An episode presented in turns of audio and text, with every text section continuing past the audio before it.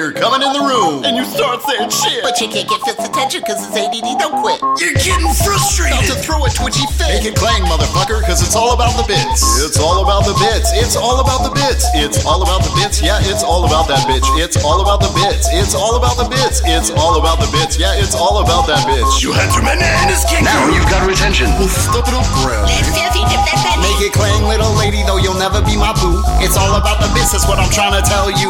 It's all about the bitch. It's all about the bitch. It's all about the bitch. Yeah, it's all about that bitch. It's all about the bitch. It's all about the bitch. It's all about the bitch. Yeah, it's all about that bitch. Man, I spent twenty dollars and I just got fifteen hundred bits. There seems to be something wrong with this conversion rate. Tough protester, corporate Why, what's this fool gonna do for a So penny? Twitch will take a hefty cut. They're greedy about their money. But if you're weird and spend it here, No bonus, tickle funny. I spend that money on your honey. Let's face it, dude, we may be rude, but you can call this home. So make it clang to help this game with fighting roll regression. we're only crude because the attitude of prudes comes on regression. So send their spits, you little shit. It's not a cult, it's lesson. it's all about the bits. It's all about the bits. It's all about the bits. Yeah, it's all about that bitch. It's all about the bits. It's all about the bits. It's all about the bits. Yeah, it's all about that bitch. You got them from fake work and you want to unwind. Just hit that follow button if your specs is behind. But when it's all cashed out and you don't know what to do, just add a little bit join the filthy feud. It's all about the bands. It's all about the bands.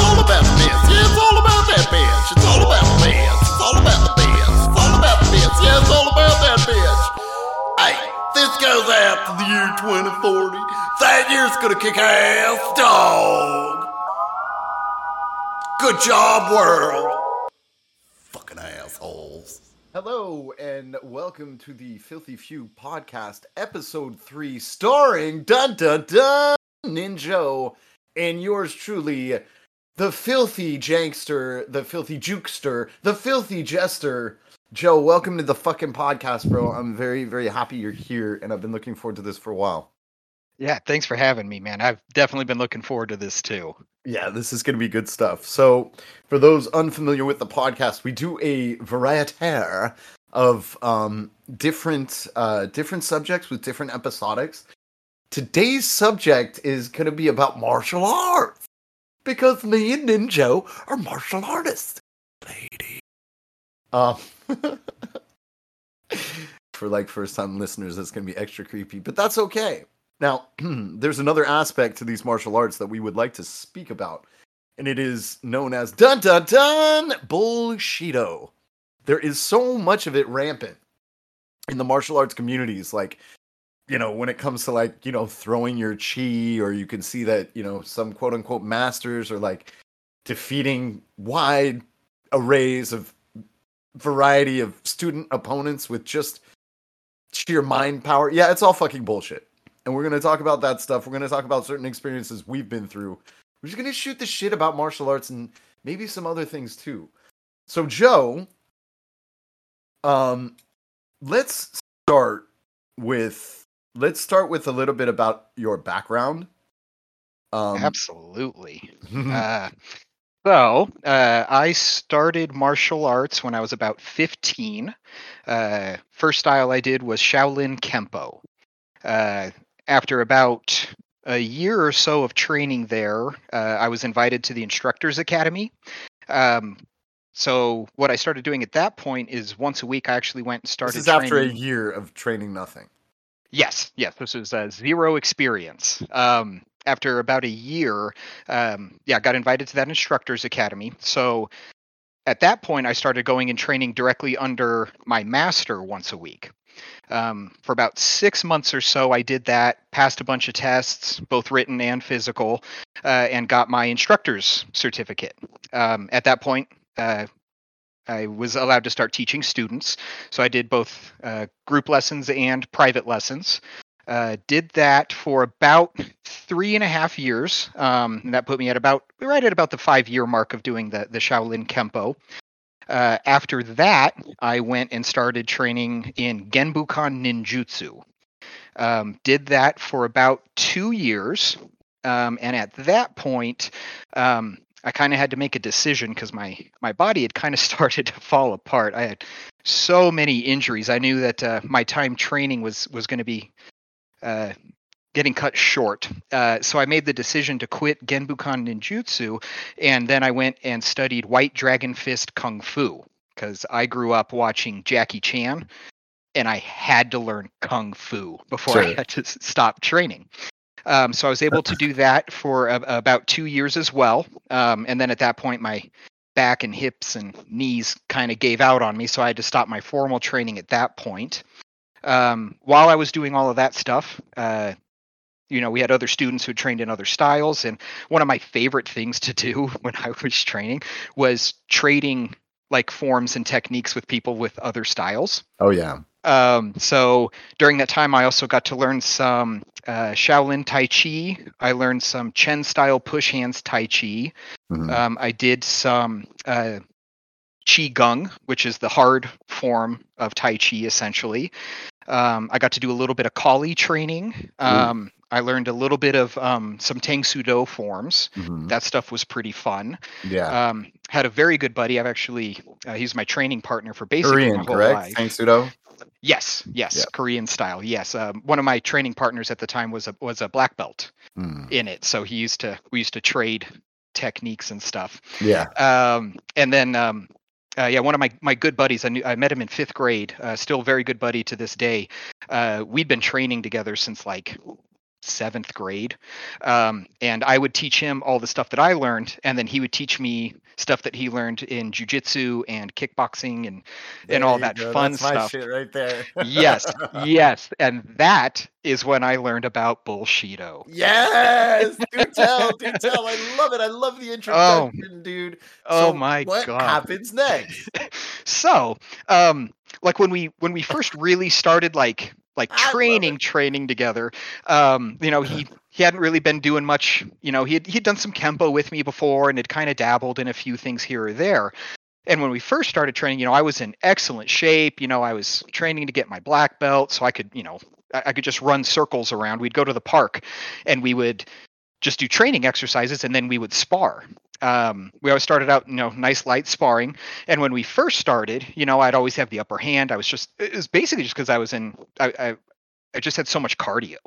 There's Um, so and- many and- different factors involved in all that stuff. So yeah, yeah, One yeah. little So I was, can give you the edge. Absolutely. Oh yeah, most definitely. Well, that went on, and I, you know, I was teaching him what you know, pretty much anything he wanted to know. You know, it's my best buddy. Whatever. Yeah, you want to learn it, I'll teach it to you. Mhm. Well, then he starts going to some jujitsu lessons, and after, I, I mean, it was probably only maybe five or six months of jujitsu lessons. Uh, we would start sparring, and if I ever started to get the upper hand while we were doing the stand-up game, He'd take you down. he would slam my ass on the on the ground and would tap me immediately. Yeah. So after like a few weeks of this happening, we would usually He actually seems like an extremely humble dude. Oh, yeah, he's awesome. Like, He's like, awesome. You know, just be like, like he, because he would have known from the Oh, yeah. beginning that it's like all I have to do is just take this dude down. Oh yeah, oh yeah. So what ended up happening is, you know, uh, we were we would train at least once or twice a week together. We just go find a random park, and we would, you know, spar. We would do sword fighting, you know, kempo, kung fu, ninjutsu, jujitsu, whatever it may be. Um, but you know, we'd always end up, you know, ending with some light sparring. And it finally got to a point where he was just like, "Okay, dude, I'm going to start teaching you some jujitsu." And I was, you know, at first I was like, ah, or whatever, like. "Ah, I'm, I'm good at kempo. I don't need that Right. and then he showed me some very basic things like how to how to shrimp out or hip out, um, how to fight Oh, for went- just control of position. He showed yeah, me how he, to he wanted to show you the basics, hoping you'd get. Yes. hooked. I love it. yes, and uh, uh, essentially he was like, okay, he goes, well, you know, you're you've got a really solid stand up, so rather than really work on submissions and everything, he goes, we're going to focus on gaining uh, position. For ground and pound? Uh, for um, actually to stand back up Okay. because I was okay, I, I was definitely a long range fighter, which we can Yeah. definitely talk about. We will. um, and why that's not a good thing. Um, but I needed to be like in a stand-up fight. Uh, so he taught me how to gain position, so that eventually I could stand the fight back up without getting tapped. Right. And that was my main out of, focus. out of doing that. curiosity, what year was this? Oh goodness, this probably would have been. Oh God, I'm old. Um, maybe 2010, 2009, somewhere Okay. in there. Okay. uh yeah um and yeah that's that's that's when it like really hit me Um, and then him and I started having all of these conversations. Um, we would actually start talking more about the theory behind the techniques rather than so rather explaining um, like the the maneuvers behind something that make it work. We went like a little more in depth and went, okay, well, why, does that maneuver work? Exactly. And we started really getting into it, and then we were this like, is okay, how the, well, this is how the oldest martial artists did it. I'm sure. yes, that's exactly how they did it. And, it was And, guess, um, yeah. we uh, we actually had this goal that uh, we actually wanted to you know start our own like gym and you know uh, so we really start kind of nitpicking and i was like okay well i've got all of this stuff that i learned you've got all of that stuff that you learned and we started kind of going through everything and um, this more like theoretical sort of viewpoint and we're like okay well what what did kempo teach you that was correct okay what did it teach you that was not correct Exactly. and we start crossing stuff off the list Yeah, you're doing the Jeet Kune Do. You're trimming the fat, yeah dude. that was exactly it Mhm. so eventually we got to a point of where we're sitting down and we're talking, and the correct answer was go to an MMA gym. Yeah, bro. they they already figured it out. They're like Yeah, everything we cut out, Yes. MMA gyms already cut it all out. There's a there's a there's a I mean not so much these days, but more so when I was training. Uh it, you know, the misconception was that that you look you look at a fighter fighting in the UFC. Now, number one, like we'll get into the Gracie challenge and how the UFC Yeah. is incepted and like all that stuff and you know, uh there's there's different talk of of where Brazilian jiu-jitsu came from, whether it was Kodokan judo or some like other things or whatever. I think it was judo if I'm not mistaken. But anyway, um there's a, you know, when you're looking at these two fucking people fight, someone who is untrained or uninitiated especially years ago is looking at it and they're like they're not doing anything. And what they don't see Yeah. is these little subtle changes of position to set up a fucking technique and so on and so forth because that's what fucking fighting is. It's not this shit you're gonna look at the fucking tv you know? Like it's yes, there's a lot of practicality involved and there's an, an immense amount of strategy involved to elite practitioners oh so- yeah, man. Even even a you know a quarter of an inch movement could make or break a technique. a thousand it's it's fucking true and those who haven't trained and i haven't trained that much but like dude there was a tra- time i was like thinking about becoming a professional even in my 30s because i'm so dexterous i'm so glad i didn't do that though dude i'll tell you that much i would have got my ass handed to me because i mean like that's that's the thing like i i have a i have a fighter's mentality but i am not a professional fighter you know what i Yeah. mean like Yeah, i me- would me my neither. ego would yeah, my ego would love to say I'm cut out for it. I mean, maybe in a different life or so on and so forth. And I think if if circumstances were different, I do have the mindset for it. That's just the way I think. But uh yeah, I would have gotten my ass handed to me. So I'm Oh fucking yeah, dude. Me too. I was Yeah. I was a cocky little bastard when I was in like my well, wasn't, twenties. but yeah. Oh my god. Oh my. God. I was in other ways. Well, I was. I I did Shaolin, Jester. Yeah. I had I had mythical martial arts on my Exactly. side. Exactly. So I I legitimately thought I could hang with a cage fighter. Yeah, No. and so that's right. So that so so that's the thing, and that's the interesting thing. We were talking about this as well when we had a prior conversation. And upon watching years ago, I did some research because you know it's the age of information, y'all. Uh, I looked up, you know, Shaolin monks. It's something that's always fascinated us. You know what I mean? The again, the mythology behind it is fucking Yes. fascinating, just like ninjas. And we'll get into that as well. My goodness gracious! There, did you know ninjas were actually samurai? Oh yes, I didn't know that until were. recently. I So- didn't know that until recently. Quick tangent. I don't want to take Yeah. a, go too no, far. no, off. this um, is you. so uh, we've got the, the the two main styles of ninjutsu that are taught nowadays. There's the Genbukan, which is what I did. Um, and the so that was uh, and the Bujinkan, yes. which I did. So yes, and Bujinkan, what was it? Was that um was that Hatsumi? Was that the Correct. grandmaster? Yeah. Yes. So um Hatsumi um basically created that style in 1970. Prior to 1970, that style did not exist. so what's um, the difference between the styles? So, um, uh, he took on a student um, named Tana, uh, yeah, Tanemura, Mhm. and that student grew to be a master, and then one day decided he could do it better. So, in 1986, he started his own. and named it Genbukan. And they're basically identical. and Th- that's but they though they wouldn't say that. They would. Say Oh, no, no, no. Completely different. completely different. And um, Tanemura does not say that he trained under um, Hatsumi. Um, See, he- why it- the it's fuck? nowhere in the history. That is so what I'm common with dojos, dude.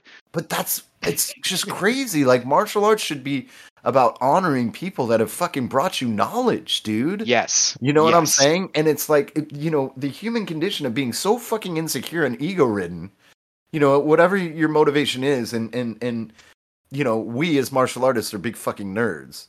So Oh, a lot of these people like validation.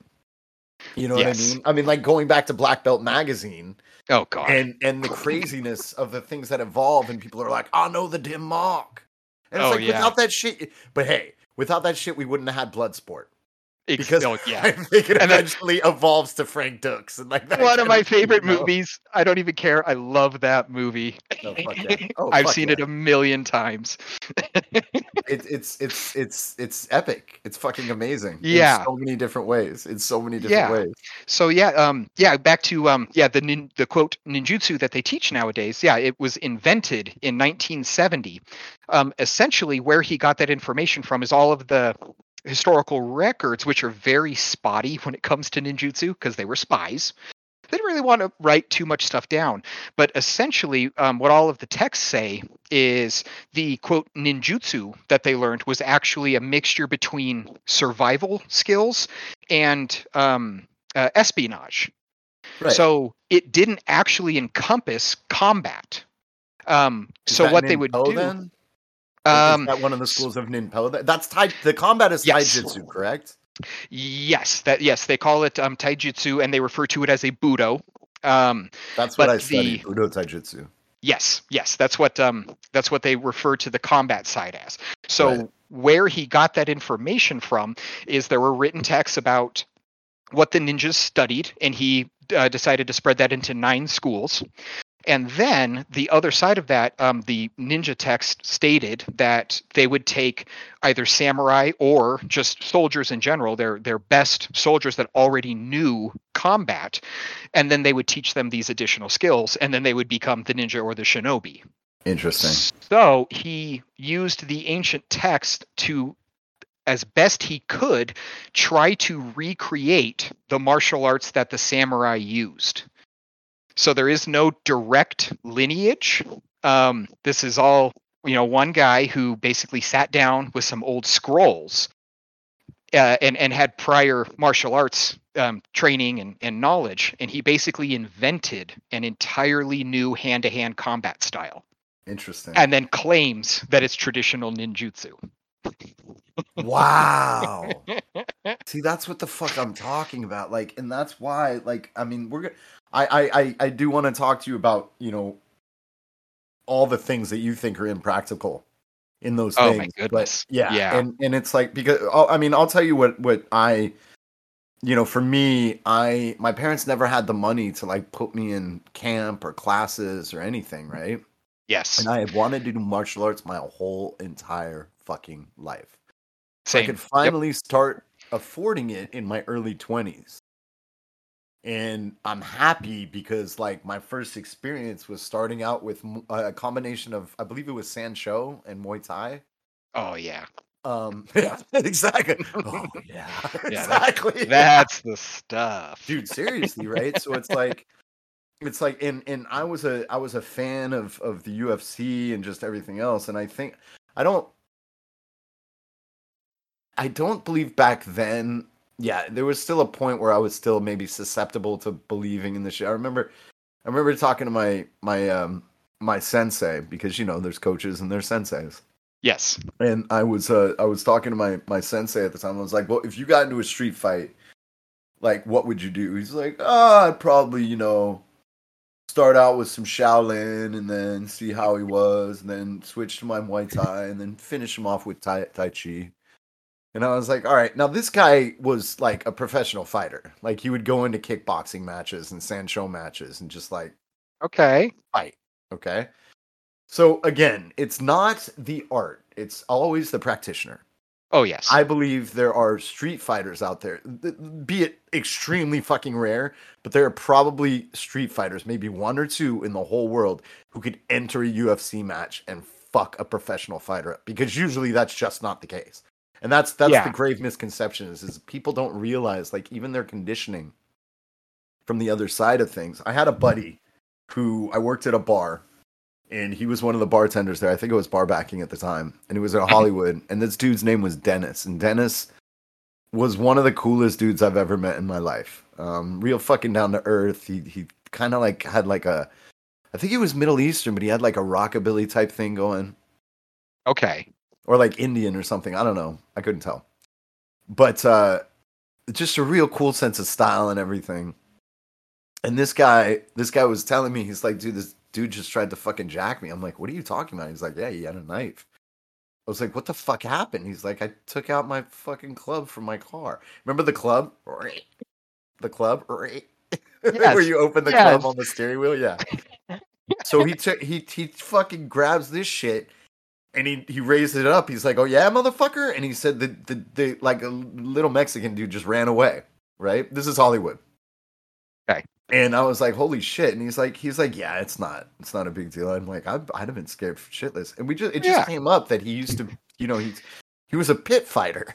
And I was like, "Are you fucking kidding me?" This was in like, this was probably in like 2003, 2005.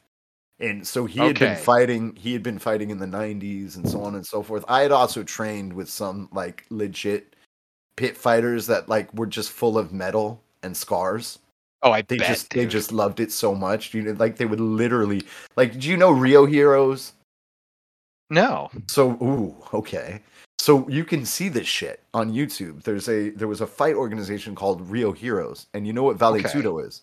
Yes. So this is Vale Tudo, and it was totally Okay. anything goes. It's just kind of thing like if you bit or anything, like it would be looked down upon. So people didn't do that shit. You know, They had a woman fight. You want to? Okay, look, hold on. Rio Heroes is blood sport. I'm not kidding. All It's right. blood- it- yeah, it's, It it's is the Kumite. it is the Kumite right in front of you, dude. It's fucking Bloodsport right in front of you. There's a chick, dude. There is a woman who beats the fuck out of all the men she competes against until she loses to the championship. And this guy's Yes. like, these are all fucking like crazy pit fighters. But anyway, my buddy Dennis is is talking about like he was he was this was in the 90s okay so this is like in the, just ladies and gentlemen in the 90s if you were fucking fighting in venues like this it was underground Oh yeah. you know what i'm saying like this means like you were born to fucking fight because that's all you wanted to do this is like the old school like doyle brunson poker players you know what i'm saying like these fools were like risking getting their fucking ass kicked in back alleys just so they could play poker Yeah. you know what I mean? So for people like these guys, for people like these guys, they, there's a lot more obvious heart involved. Like it's obvious to me these guys just have heart. They love to fight, and it's what they do. So Yeah. Uh, so he was telling me that there was this like cocky dude backstage, and just kind of like you know flexing, like showing moves and stuff like that. And uh and he was just talking some sort of shit, but not not like to anyone. He was just like, "Yeah, I got this and this." And Dennis looks at him. He's like, "Cool. How's your conditioning?" And he's like, "What? What do you mean?" And Dennis just smirked, and he he ended up fighting him first Oh and gave him one leg kick and Oof. crumpled the dude. You know, and that's what he meant about conditioning at the time, not cardio, but conditioning, right? And that's that's my point is that even today, like people don't people don't realize how how fighters harden their bodies, dude. And it's not it's not like just to withstand like hits and stuff like that. I mean, I'm obviously that's a thing. I never got to a high level, yeah. but it's the training itself hardens your body to like you know take a fucking take a hit or whatever. So I I did um, iron shin and iron forearm training when I Oh, was Jesus. doing kempo. So uh, what you would do for this, and th- this is how my, my sensei instructed me to do it. Um, so you take a, an eskrima stick or a kali stick. If anyone doesn't know what that is, it's a uh, piece of um, kind of like youngling bamboo that hasn't fully matured yet. It's about two and a half feet long, and they would cover it in like this lacquer kind of stuff, and then they would uh, fire harden it. So it comes out as light as bamboo, but it is hard as a fucking rock. I had no idea. I know what Kali and Eskrima is, but I've never heard that. So that's Yeah. amazing. Yeah, I've got a whole bunch of uh Eskrima sticks still. I've got hardened rattan bow staffs. I've got the whole shebang still. But what I would do is um so every night um or you would alternate Give me a night. fucking sword, to be honest. Oh, dude, y'all yeah. Can, y'all Oh, yeah. the, I've seen those motherfuckers, and they're no joke. You Dude. can obviously get fucked up by that stuff. Like Oh, you can crack a skull just- with them. You can break a skull with them. Oh yeah. Guaranteed. Uh, there I've seen Yeah, so people I'm just um, misspeaking right now. Then yeah, I've seen I've seen people uh, take a, a, a an Eskrima stick and actually just crack um, coconuts open with them. oh Jesus! Like they're they're no joke when you get the masters behind them. Uh, so what I would do is I'd take one of those, and uh, one night I would do shins, and then the next night I would do forearms. And what you do with the shins is you start by oh, placing it up against your shin, and you press and roll it up and down as hard as you can, Yep, right against like they the do in Muay the Thai blade. too. Oh my god, dude. And you do it until the pain is so intense you have to stop. And then you switch and do it on the other leg. Go until the pain is, is so intense you have to stop. Then you go back to the first leg and you hold the the Eskrima stick at about uh, the the midway point of the stick and you place it right at the top of your shin and you smack it as hard as you can muster. And then you move down one inch and then you smack it as hard as you can. And then you go down an inch and you go all the way down your shin and then do it on the other leg. And then you finish by rolling it up and down each shin again until you can't handle the pain. So I would do that one night, and the next night I would do forearms, which that one it was a lot harder to roll it. So you would just smack it against the inside of your forearm and the outside of your forearm, and you do it as hard as you can, um, uh, two times on on each arm. And then as time goes on, you try to do more sets of it. So after about like six months, um, I could I could go for like a solid 15 minutes of just like wailing on my forearms and my shins. Uh, they were solid black and blue for like four months, dude. Just solid black and blue, and Is then there a- eventually they uh, they just stopped bruising. And Oh, man. What ends up happening is is one the calcium does build up on your bones. So I have like all these really weird like burrs on my Mhm. shins now. Mhm. Uh, they feel really weird when you touch them, but um, it, it builds up the calcium. But then it also deadens the nerve endings. right? So it gets to the point of where I could lock shins with someone, like someone could throw a, a roundhouse kick, and I could just lock shins with them and barely feel it, and then they would hit the ground holding their shin, being like, "Ah, fuck." Yeah, Um, dude. But I did that for probably eight or nine months straight, and just beat the fuck out of my my limbs. And yeah, it it it works. Like uh, Very interesting uh, because I know about the calcium buildup with Muay Thai, yes, and yes, uh, and uh, the guy who trained my my first sensei came out from the Philippines, and he would. uh Jesus, Christ, what was his what was his name again? Anyway, this dude, I ended up sparring with him, and I haven't done much sparring in my life, so this is like the only. You know, I've I've worked on technique, and it just it never came up. I would have done more of it, but it just never came up. I guess I was just too low level. Well, not even necessarily, dude. Like anyway, but I want to do Yeah. more of that before I, you know, get too old. To be honest, I don't want to like. Yeah, and you know what? I, w- I would want to go real light. You know what I mean? And just yeah, and then and then pick it up as I trusted the person more. You know what I mean? Like I don't need to get my shit kicked in right now. I'm 45. It's not happening. like like the fight career isn't happening. You know what I mean? Yeah. but I would say I got a six year old right now. I can te- teach him certain basic things. Um, but I would love to. I, I don't know. I just there's still a big part of me that really wants to go train it more and and learn some, you know, Yeah. some more shit. yeah. So, uh, the my, so my question is this. So so okay. So the sensei who came, uh, my my sensei was out fighting in Thailand or some shit. Mhm. So the guy who trained him, his fucking shins, they they would do the same thing. I mean, you see these kids like hacking at bamboo. Yeah. in the Philippines and in Thailand and shit, right? This dude's motherfucking shins. You, you couldn't even explain them like like like the hardest metal beams because that doesn't even do it justice because they're so thick and meaty too. Yes. Thick with muscle and shit like that, but literal yeah, like steel beams. And Yeah, those crazy bastards will kick over a banana tree. Yeah, dude. So I'm fucking. So this is. I think this is the first sparring session I ever had, right? And it's like Okay. I've been thinking about all this shit my whole life and what I do, and, and I've I've street fought, and I had many fights in school.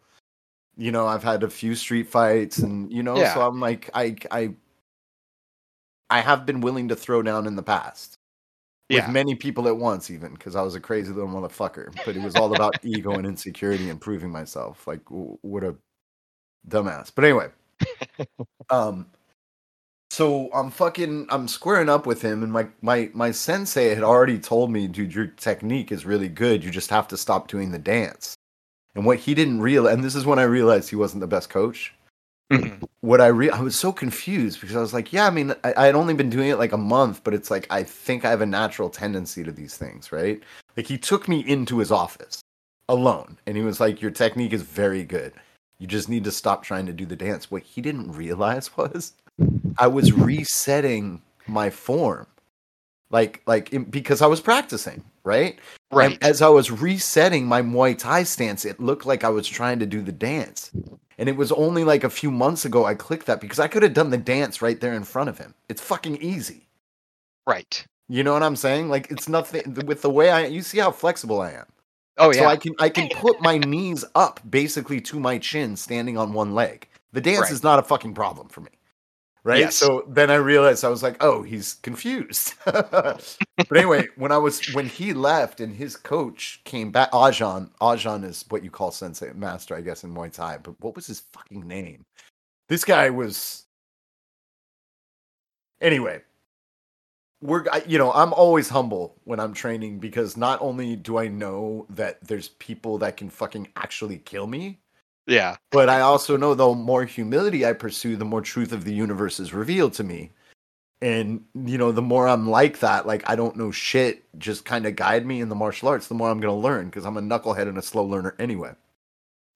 So, what I'm alluding to is that even without sparring once, I had always been going over things in my head, like obsessively, and like you know, like I'm, I spent a lot of time on the streets too, so it's like you're always watching your back in LA and shit like that, right? Anyway, so we're squaring off, we're doing some light stuff, and I literally push kick him into the fucking wall. And I wasn't going as hard as I could or whatever, it was just there.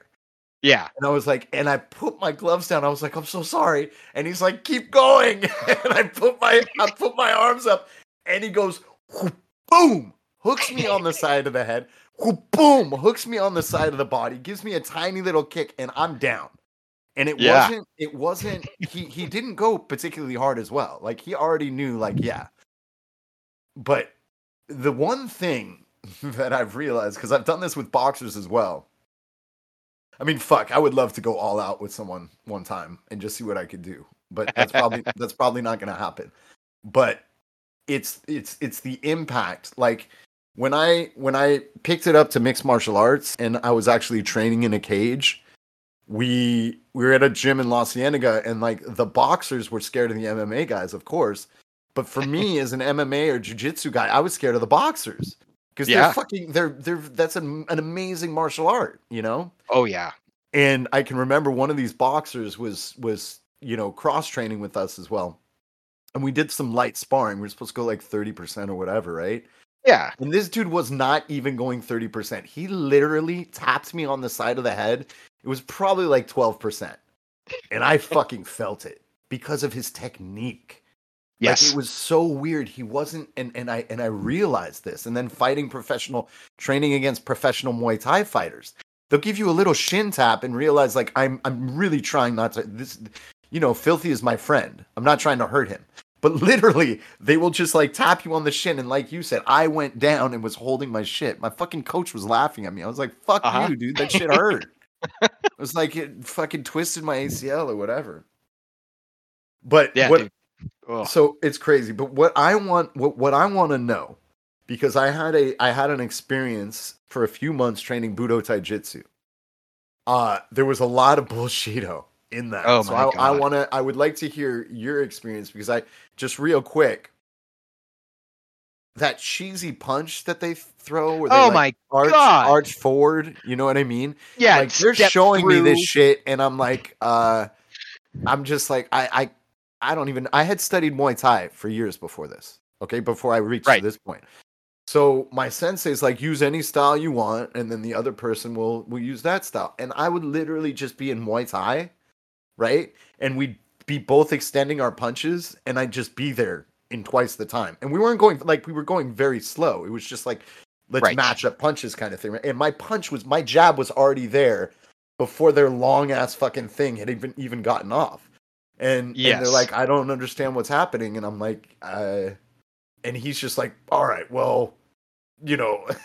It's just but anyway yeah dude oh my god yeah he the- was an the- eighth Dan. he was an eighth Dan, and i would not jeez I would put my money on him against a few fucking even established fighters. Like he was definitely something else.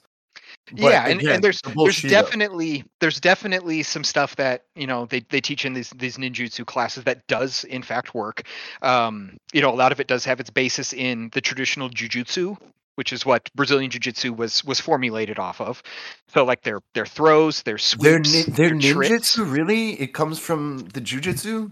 it does yes Um, so that's because that that was the unarmed style of of the samurai. So if they ever found themselves without a weapon, they used these techniques, and that's why a lot of That's them right. uh, consist of um, throws, you know, hip throws, shoulder throws, sweeps, trips, that sort of stuff, so that you could throw Yeah, someone on the ground. Yeah, because they probably have a get fucking sword. stab them. Exactly. Yeah, they, they've they've probably got a weapon, so you just want to get them away from you so you can run and grab a weapon.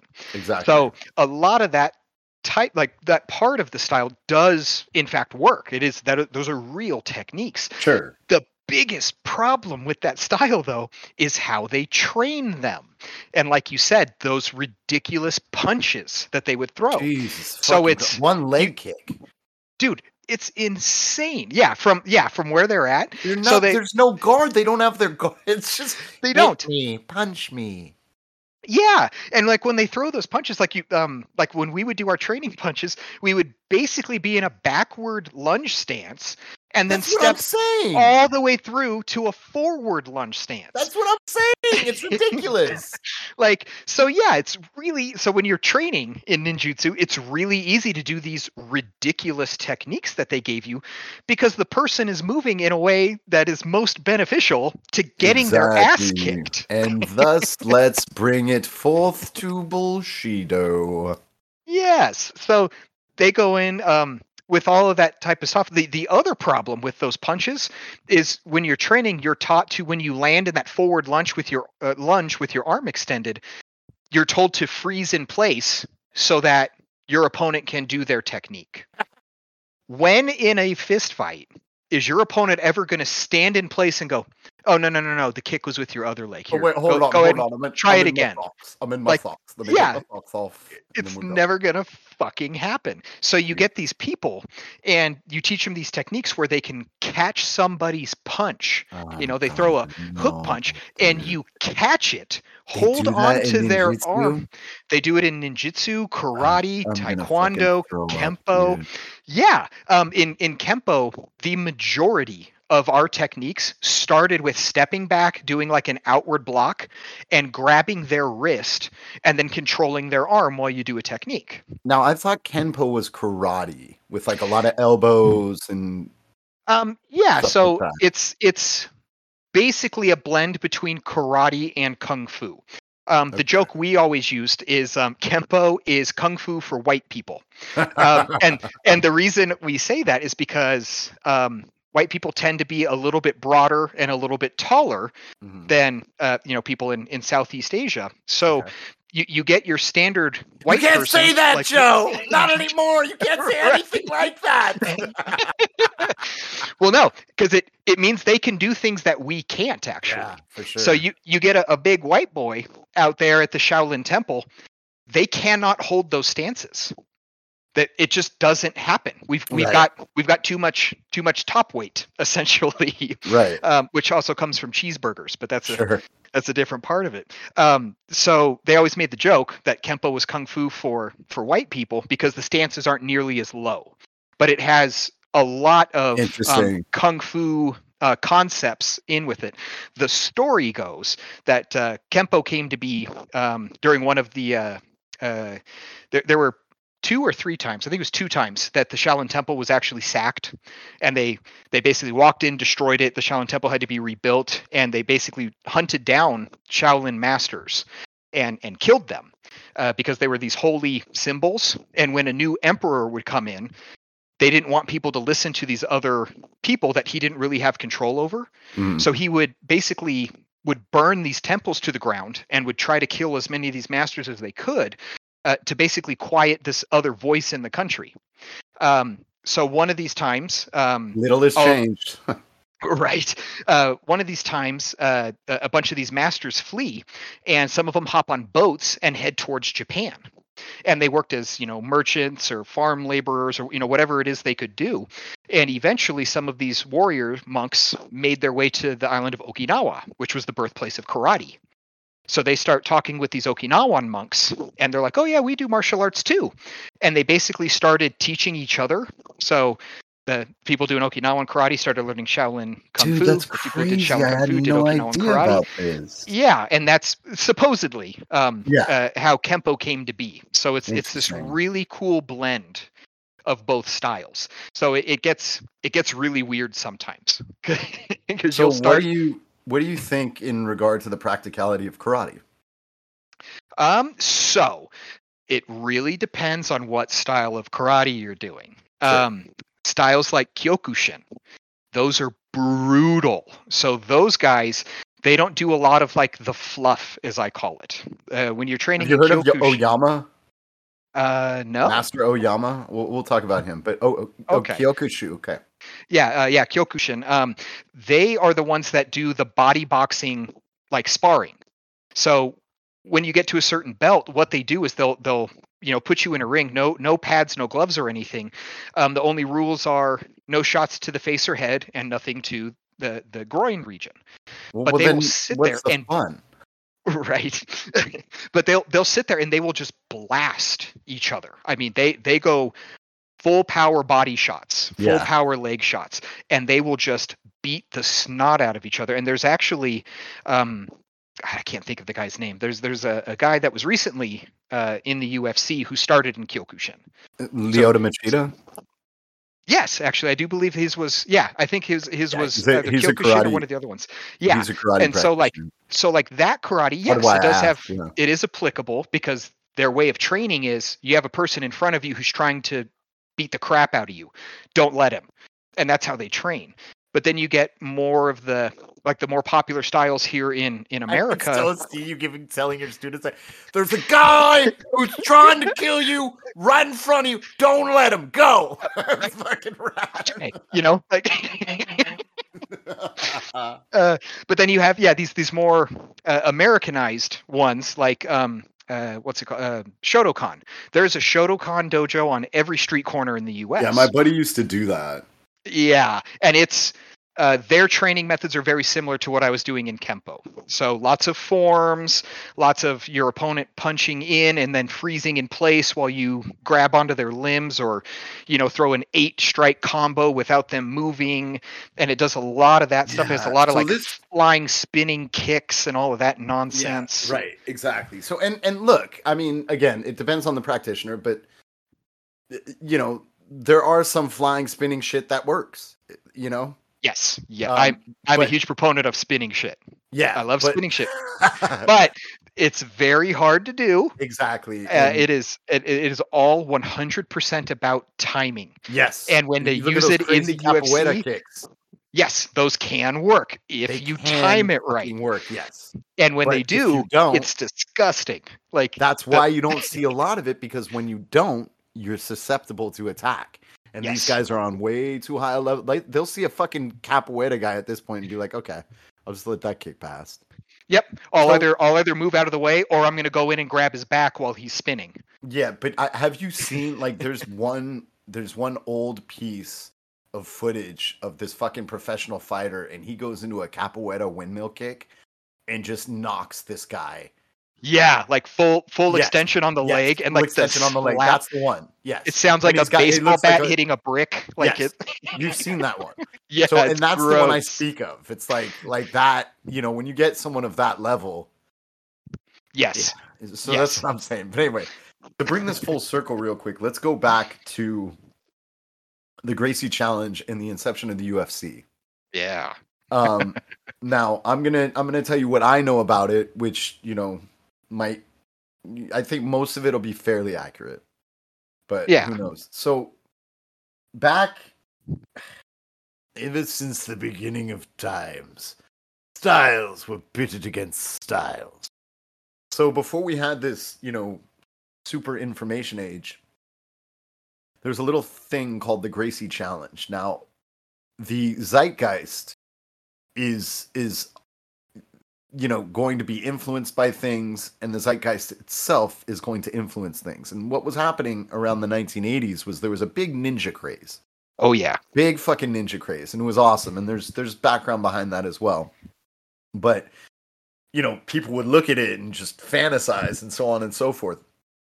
There was also in the decade prior again you know cinema and and television and and all these things influence these things so much it's fucking crazy so uh before then you had all these kung fu movies and like stuff like that so it was basically you know as a viewer you were looking at these things like I want to do these things even if it takes years. That's fucking amazing.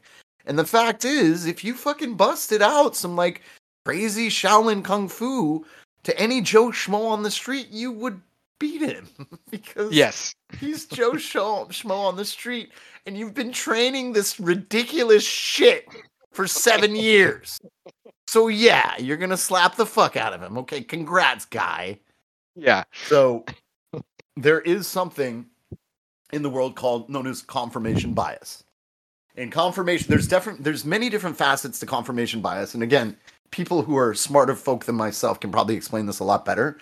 But it's basically, in my opinion, one of the facets is if you're so invested in something, you cannot ex- accept the fact that, you know, maybe it wasn't done right or, you know, it doesn't work after doing it for seven years. Like you're so far deep that you're like, oh no, it totally works, even though all the evidence is showing you it doesn't. Right. So a lot of martial artists, well, I mean, you got to think about it. If you invest so much time into something and you're not, you know, inclined to really step away from your ego as you did, Joe, obviously, you're gonna you're gonna go down with the ship, homie. So like here's the thing. So the Gracies were well aware that in their opinion, jujitsu was the the best quote unquote martial art you could ever train. Now, to iterate, I believe that you know it depends on the practitioner and not the practice, right? Though, if you're just gonna pair practices up against each other, I would go with jujitsu all the way, hands down, every time. And there's reasons for that. And there's Yes. practical reasons for that. Okay. Jiu-jitsu, Brazilian jiu-jitsu was created for the smaller man. And there was a gentleman by the name of Helio Gracie. And Helio Gracie would fight in Vale Tudo tournaments in the fucking 40s against huge ass Japanese wrestlers. Kimura. That's where Kimura comes from.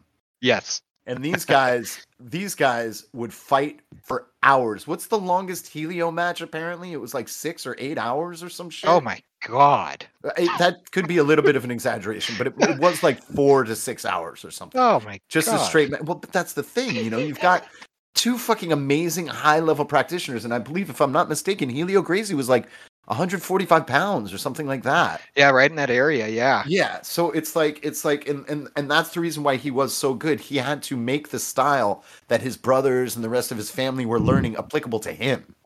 And that's why he became Brazilian Jiu-Jitsu. I know I'm fucking some of this up, but we'll basically fast forward. So the Gracies know this. The Gracies are like, all right, you know, all we need to do is take someone to the mat and submit them, or whatever. And if we're up against other jujitsu practitioners, it's just going to be a game of chess. Yes. So they would have this open challenge to other martial artists in the 80s called the Gracie Challenge. And these martial artists, like via blood sport or whatever, they have their style, you know. And and there's there's there's crazy there's crazy differences because just to segue real quick, in the 90s and the 80s, there were these legit pit fighters that Yes. fucking knew. They, these these were the shoot fighters. These were the shoot fighters. These were like these were you know like the the, the Ken Shamrocks, like people like these were people that were born to fucking fight, and they realized okay, wrestling's really good for me here. Uh, these submissions are really good. You, you know what I'm saying? Like they they they knew. Maybe some of them got lucky. I think Shamrock got even a little bit lucky because someone introduced him to it, and he was like, "Oh fuck." And I think he also started out as a wrestler. Great fucking base. So anyway, the the Gracies would have this open to challenge to any martial artist, where if they came in and like beat one of their dudes in their dojo, something crazy would have happened. So consistently, people would come into their video on this shit. Yeah. People would come into their dojos and get fucking tapped, and the real cocky ones would get their asses kicked. Yes. Um, And and you know, a lot of times it was just about putting someone in the mat and fucking slapping them. you know what I'm saying? Have you ever seen Maynard do that on on stage when he was performing? yes. Yeah. He judo, gets the guy. judo tosses this guy, dude, Yeah, and he's throws him- playing with him. takes he his- so he takes nice his about back. it, though. Yeah. He takes his back and he's like petting him. and- Yeah, it's, it's fucking amazing. I love that so. It's, it's so rock and roll, dude. It doesn't get more rock and roll than that. Yeah. Don't don't don't touch Maynard. That's a bad idea because he's a black belt now, right? Like I fucking believe so, dude. yeah. He's no fucking so. joke. Like don't don't touch I want to. go I want to go back. I, I wouldn't mind. I, I. You know what? It is possible for me to get my black belt in that, but I don't do gi. That's the thing. Uh, no gi. Okay. yeah, no gi because I, it's a practicality thing for me. At this point, I want to be able to take care of my friends and my family. Okay, like I don't care about the flair and shit like that. Like like because I'm an ego-ridden fool. I want everybody to see me win a fight in public if it ever came to it. But I Right. I'm smarter than that. You know, I don't. Dude, I almost got into a fight the other day, and that's never Oh, that hasn't happened for fucking years. Yeah. It was weird though.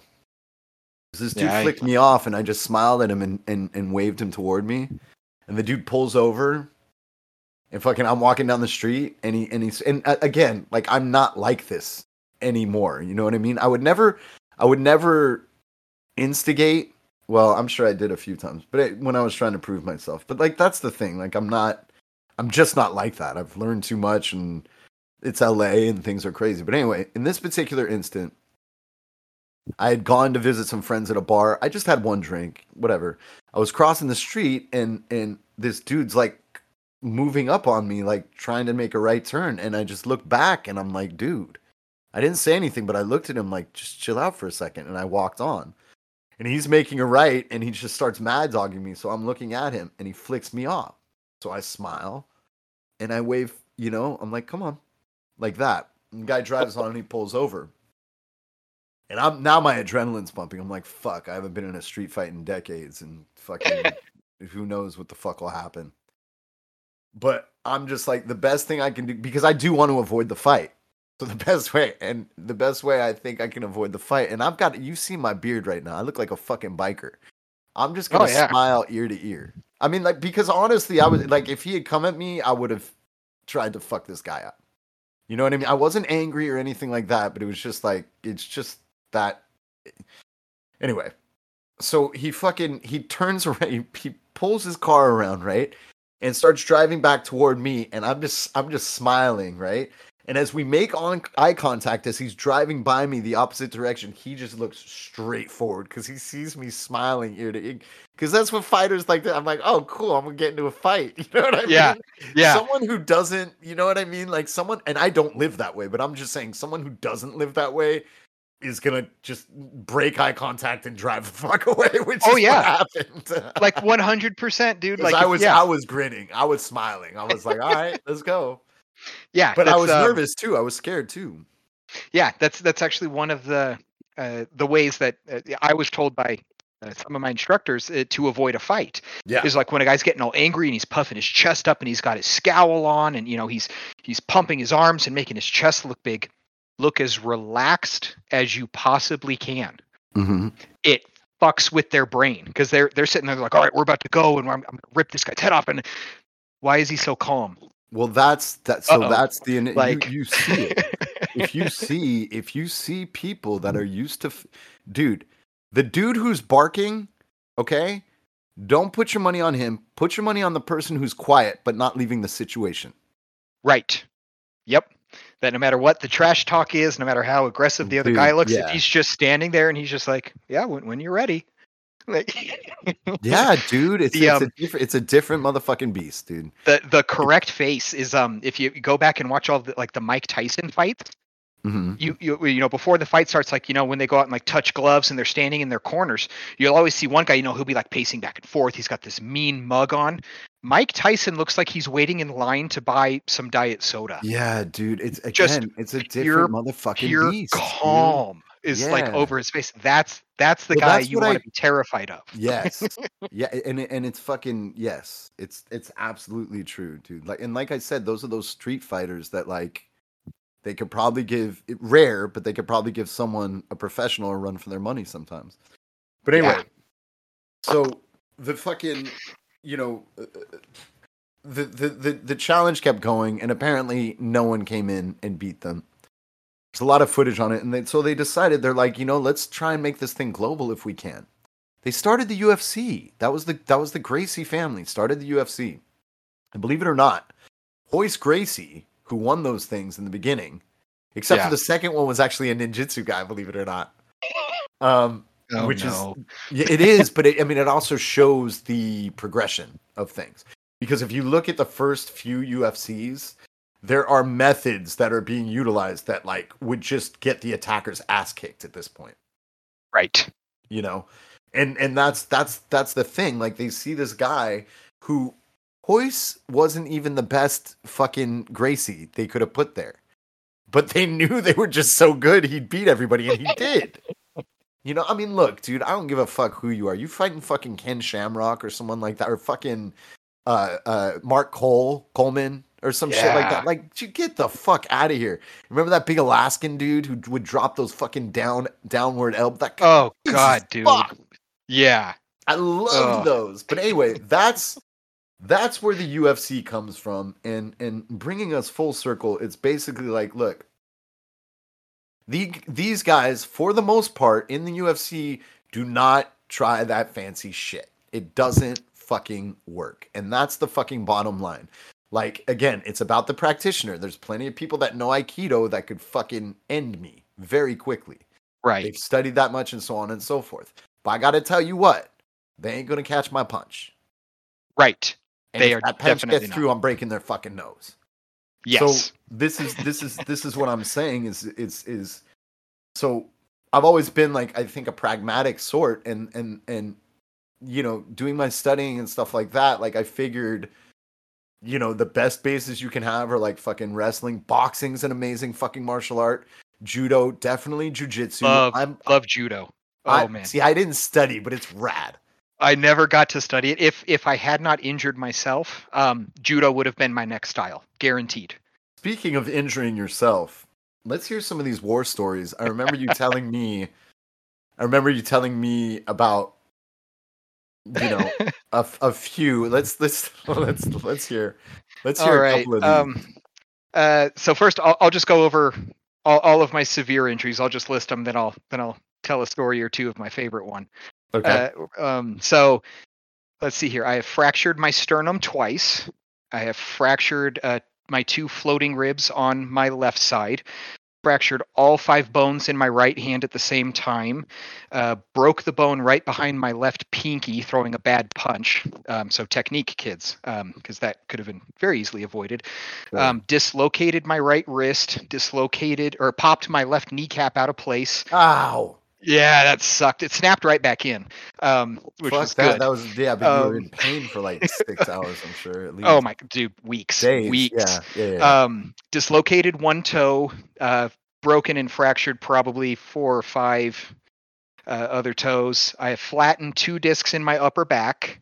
Um, Oh, tore Jesus. a bunch of muscles in my lower back, and those were just torn muscles, but those led to my worst injury because then I, it made me limp because it was all my stabilizer muscles.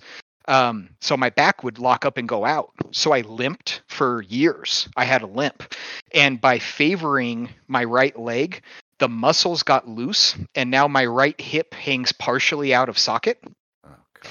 So it'll pinch all of the nerves, and when fight, it goes kids. out, keep fighting, kids. yeah, dude. Um, so uh, like when my when back when my back and hip go out, I mean they're they're out. I'm I'm like a turtle on its back. I'm I'm screwed. I can't I can't even breathe. Half I the hope in the in the near future Um, that gets remedied. Hopefully. Oh, can. I hope so. I hope once. Yeah, I mean, I, I was already told that I was going to need a uh, to get some vertebrae fused um, when I was like 25. They're like, you're going to need to. They're like, you're too young though. We're not touching you. He goes, He hesitates goes- at that as well because my mom had a Yeah. botched fusion and she's been in debilitating pain her whole life because of it. oh God. So I- yeah, just yeah. do your research and be wary. Um, of, They- course, a lot of they said they would it. Yeah they said they they would probably want to wait until i was closer to 50 so hopefully the the technology gets better by then Yeah, I would imagine. so. um i really yeah. hope I'm waiting for my hair. I'm waiting for the Right. hair on top of my head, Right. Joe. I'm waiting for that miraculous hair to come on back on Filthy's bald, testicular-looking head. And then um let's see here um i've had three confirmed concussions but i think i've had closer to five or six because after my third confirmed one uh, my doctor said i was not allowed to do any type of contact sport ever again and i was just about to get my instructor's belt. Um So uh, my next concussions, I just didn't go to the doctor. But yeah, I think I've had five or six concussions. Oh, God, dude. Um, so those are all my fun injuries. Most of them were martial arts. Like the flattening of the discs was actually falling off of something when I was a kid. But Oh, yeah, the majority of all of those were sparring. Um, Yeah. essentially. Uh, so yeah, my favorite one. So this was one of my. Con- this was my third confirmed concussion. Uh, so every Saturday when I was doing kempo, uh, we would do our sparring classes, and these ones. So I was at this point I I had not yet gotten my instructor's belt, but I was I was going and training under our master every week with the other instructors. Um, when we would do sparring lessons at the instructors academy, it was a lot more hardcore. Like we would hit each other a lot harder. Well, these Yeah. ones were the ones with our students, so I had to tone it down. Sure. Um, still looked forward to it every week. I loved those matches. Like they were so much fun.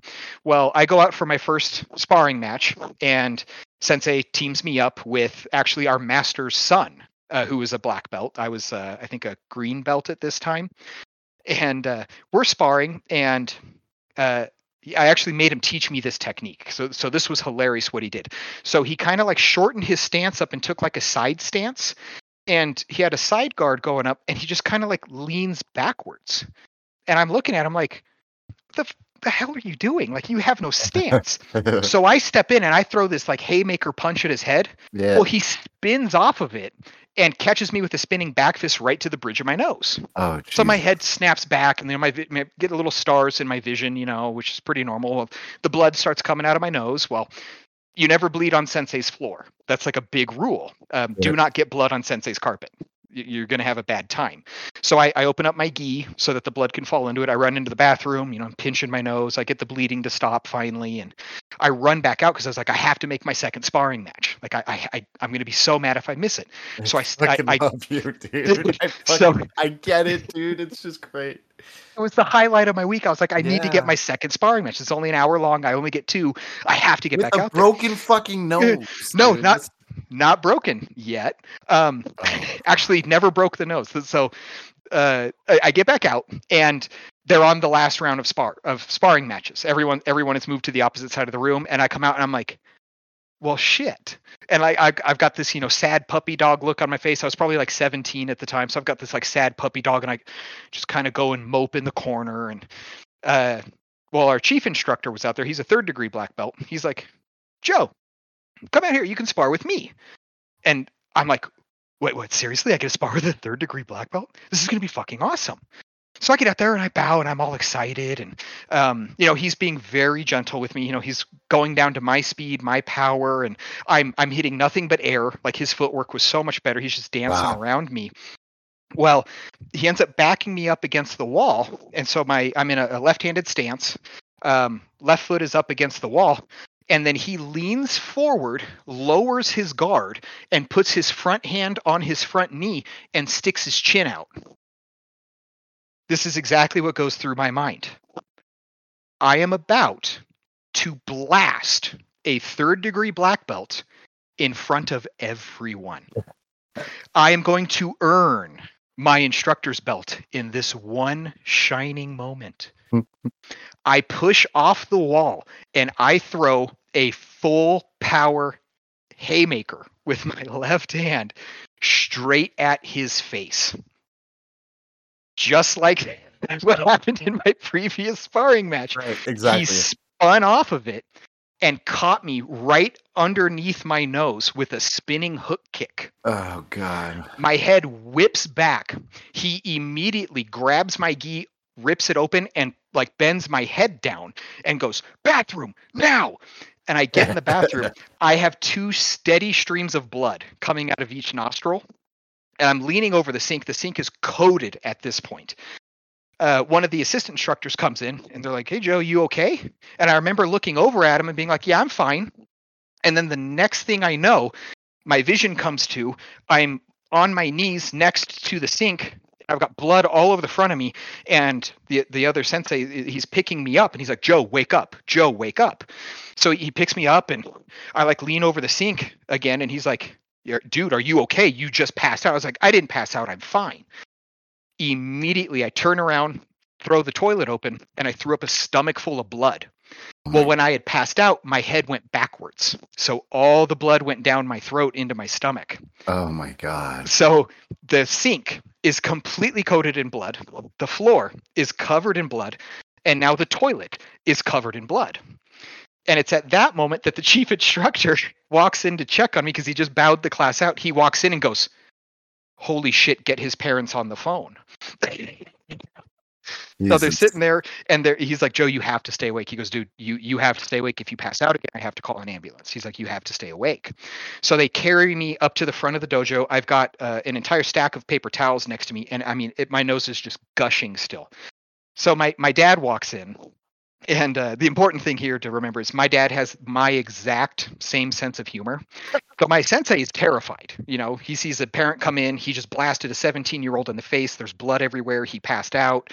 So he's thinking like, oh shit, they're gonna sue us. Like we're in so much trouble. And my dad walks in, looks over at me, and goes, "Yeah, that wouldn't have happened if you learned how to block." and I start, and like the look on my sensei's face is like, "Wait, what?" And I start laughing, which hurts so much. Yeah. So they end up taking, you know, my dad takes me to the emergency room. Uh, they do a, a full uh, X-ray of my skull and everything to make sure everything's okay. Um, the doctor's like, "Well." Uh, your nose is not broken. He goes, I don't know how. Um, you have a concussion from it, and we believe um, that since you passed out from it and what your current blood pressure is, we think you lost just under two pints of blood. Jesus Christ. And over two pints, you know, I think four pints you die. Um, oh really? So uh, yeah, like you can, like if you don't get transfusions at that point, like you're in a lot of trouble. Jesus. So uh, he's like, all right, well, you got a concussion. He's like, here's what you do for concussions. Like, oh, this is my third. I'm fine. He goes, and that's when he was like, oh, you've had three. He goes, you're done. He's like, you cannot get another concussion. and this uh, was all at it could be- 17. Yeah, Yeah. yeah, probably for the best. yeah. And then of course I continued to train for like Right, another Right. seven, eight years because I'm a Yeah. dumbass. Yeah. But um, so yeah, I, I get back home and everything's fine, and I'm supposed to stay off my feet for a week. So I, I wasn't allowed to do sparring or training for about a. Uh, I I stayed off for about a week. The doctor said a month, but I, I, I held off for about a week. Well, I get back into the the the dojo the next day just to you know let them know I'm okay. Well, my face was so swollen, it was a straight line from the tip of my nose to the middle of my lip. oh So they all started calling me Sensei Joe fr- or Sensei Who from Whoville because I look like a fucking Who from the fucking Jim Carrey fucking uh, Grinch movie. Uh, so that started that day, and then the next week I go to um, the Instructors Academy, and of course, uh, you know, Master Clark. Uh, uh, knew what had happened to me, so he was aware I was going to be sitting out. Well, I walk up to him, and, and you know, I'm like, "Sensei," and he's like, "Joe," and he pats me on the shoulder, and he's like, "So I heard uh, you've gotten really good about blocking with your face." I was like, "Yes, Sensei." He goes, "All right, now that you've mastered that, I'm going to show you how to block with your hands. It works way better. And then he just turns around and walks away. Well, but then that started another joke. Love have you ever? nerdy martial artists? Dude, it was Best, fucked up. Um, have you ever seen the movie Kung Pow Enter the Fist? Yes. Oh my god! So the character Wimp Lo, we trained him wrong as a joke. So anyone who hasn't seen it, it's a character in a, a, a it's a comedy, a, a kung fu spoof movie. So it just makes fun of pretty much every chop socky movie that's ever been made. And- and one of the the main like you know comedy reliefs in the movie is Wimp Lo, and they trained him to think that losing is winning. Uh, because they thought it was funny. Well, one of the scenes in the movie, he's fighting the main character, and he goes, "How do you like my face to your foot style? Now try my now try my nuts to your feast." Well, since since I took a shot directly to the face with somebody's foot, um, after they found out that Master Clark had said that to me, everybody started calling me Sensei Wimp Lo. We trained him wrong as a joke. yeah, of course. It's fucking fantastic. But yeah, that was that one was brutal. My my head hurt after that one for like a solid three months. Yeah. Like, if I moved my head too that's when our eyes are a little too big for our Oh. stomach, I think, right? Like Yes, and my sensei apologized profusely, and and I think after like the that's really nice week, actually. he, yeah, he, he was worried. He thought he was going to lose a student and, you know, all of this stuff. And finally, I, I, I looked at him and I was like, Sensei, you were going at my level and I threw a haymaker at you. I was like, you spun off of it and, and countered it the only way you could. The other option was letting me blast you. I was like, this is my fault. Like, I, Uh, I really shouldn't have thrown a punch at someone who's that much better than me. yeah. Good lesson to be learned. yes. And that was my, goodness. my humbling experience. Um, but then uh, this created another problem, uh, something that uh, we are in, in Kempo we refer to it as the fear, and you can see this in, in MMA fights. So you'll you'll see a fight start, and then one guy will just kind of get clocked pretty good, not to the point where the fight's over, but you know that the guy felt it. And then you see a complete change in his demeanor, his stances, and everything, and then he gets picked apart and he loses. Yeah. Well, we call that the fear hmm well i developed the fear so after that happened whenever any strike would be thrown at my face i would like duck my head down and cover my face with my hands horrible thing to do in a fight. Yeah. so this is a problem. My sensei's trying to get me to stop but i'm, I'm not stopping. So he calls our master and tells him that joe has the fear. And at this point i'm, I'm already you know I've, I've made it to, to my instructor belt. I mean this was months later. Mhm. i'm still ducking and covering my face. Right. so we're, we're at the instructors academy. We're doing um, some sparring and uh, master clark walks up says joe you're in the middle. And i walk out and he grabs a second degree black belt. And he goes joe has developed a problem where every time uh, a strike is thrown at his face he covers his face and he ducks. If joe does this you are to knee him in the solar plexus as hard as you can. And i'm sitting there and i'm like wait what? And he just goes fight. So we start sparring and i'm like okay, don't duck, don't duck, don't duck. We're going, you know, about 20 seconds goes in, and then he throws a, a, punch at my face, and I cover it and I duck. He got me in a clinch, just like a Muay Thai clinch, and mm-hmm. knees me in the solar plexus Yep. as hard as he can. I hit the ground and I make that noise. If you've ever heard somebody get the wind knocked out of them, Yeah. it sounds like a like a rhinoceros has indigestion. It's just this this blood curdling sound as the air escapes their body without their permission. I had to drag myself, or I had to crawl to the bathroom because um, uh, Master Clark wouldn't let anybody pick me up. I had to crawl to the bathroom where I uh, projectile vomited from the pain alone, Jeez. and then I had to go back out and I had to finish my sparring match. Did you duck Do again? Never again. because that pain from that knee was so blindingly excruciating yeah. That then I became terrified of getting kneed. Oh no. So Joe's my head Joe's stayed up. Again. No, it fixed the problem. My Yeah. head never went down again. My back is straight as an arrow when I sparred from that point on. yeah, it's it's it's very interesting. It's very interesting. So, um, now you had been you had been studying, you know, these various styles for a while, and to iterate, it was your your buddy basically turned you on to Brazilian jiu jitsu. Yes. Now- um, and I'd watched UFC and that stuff, but I'd always thought like, ah, nah, Kempo could take them.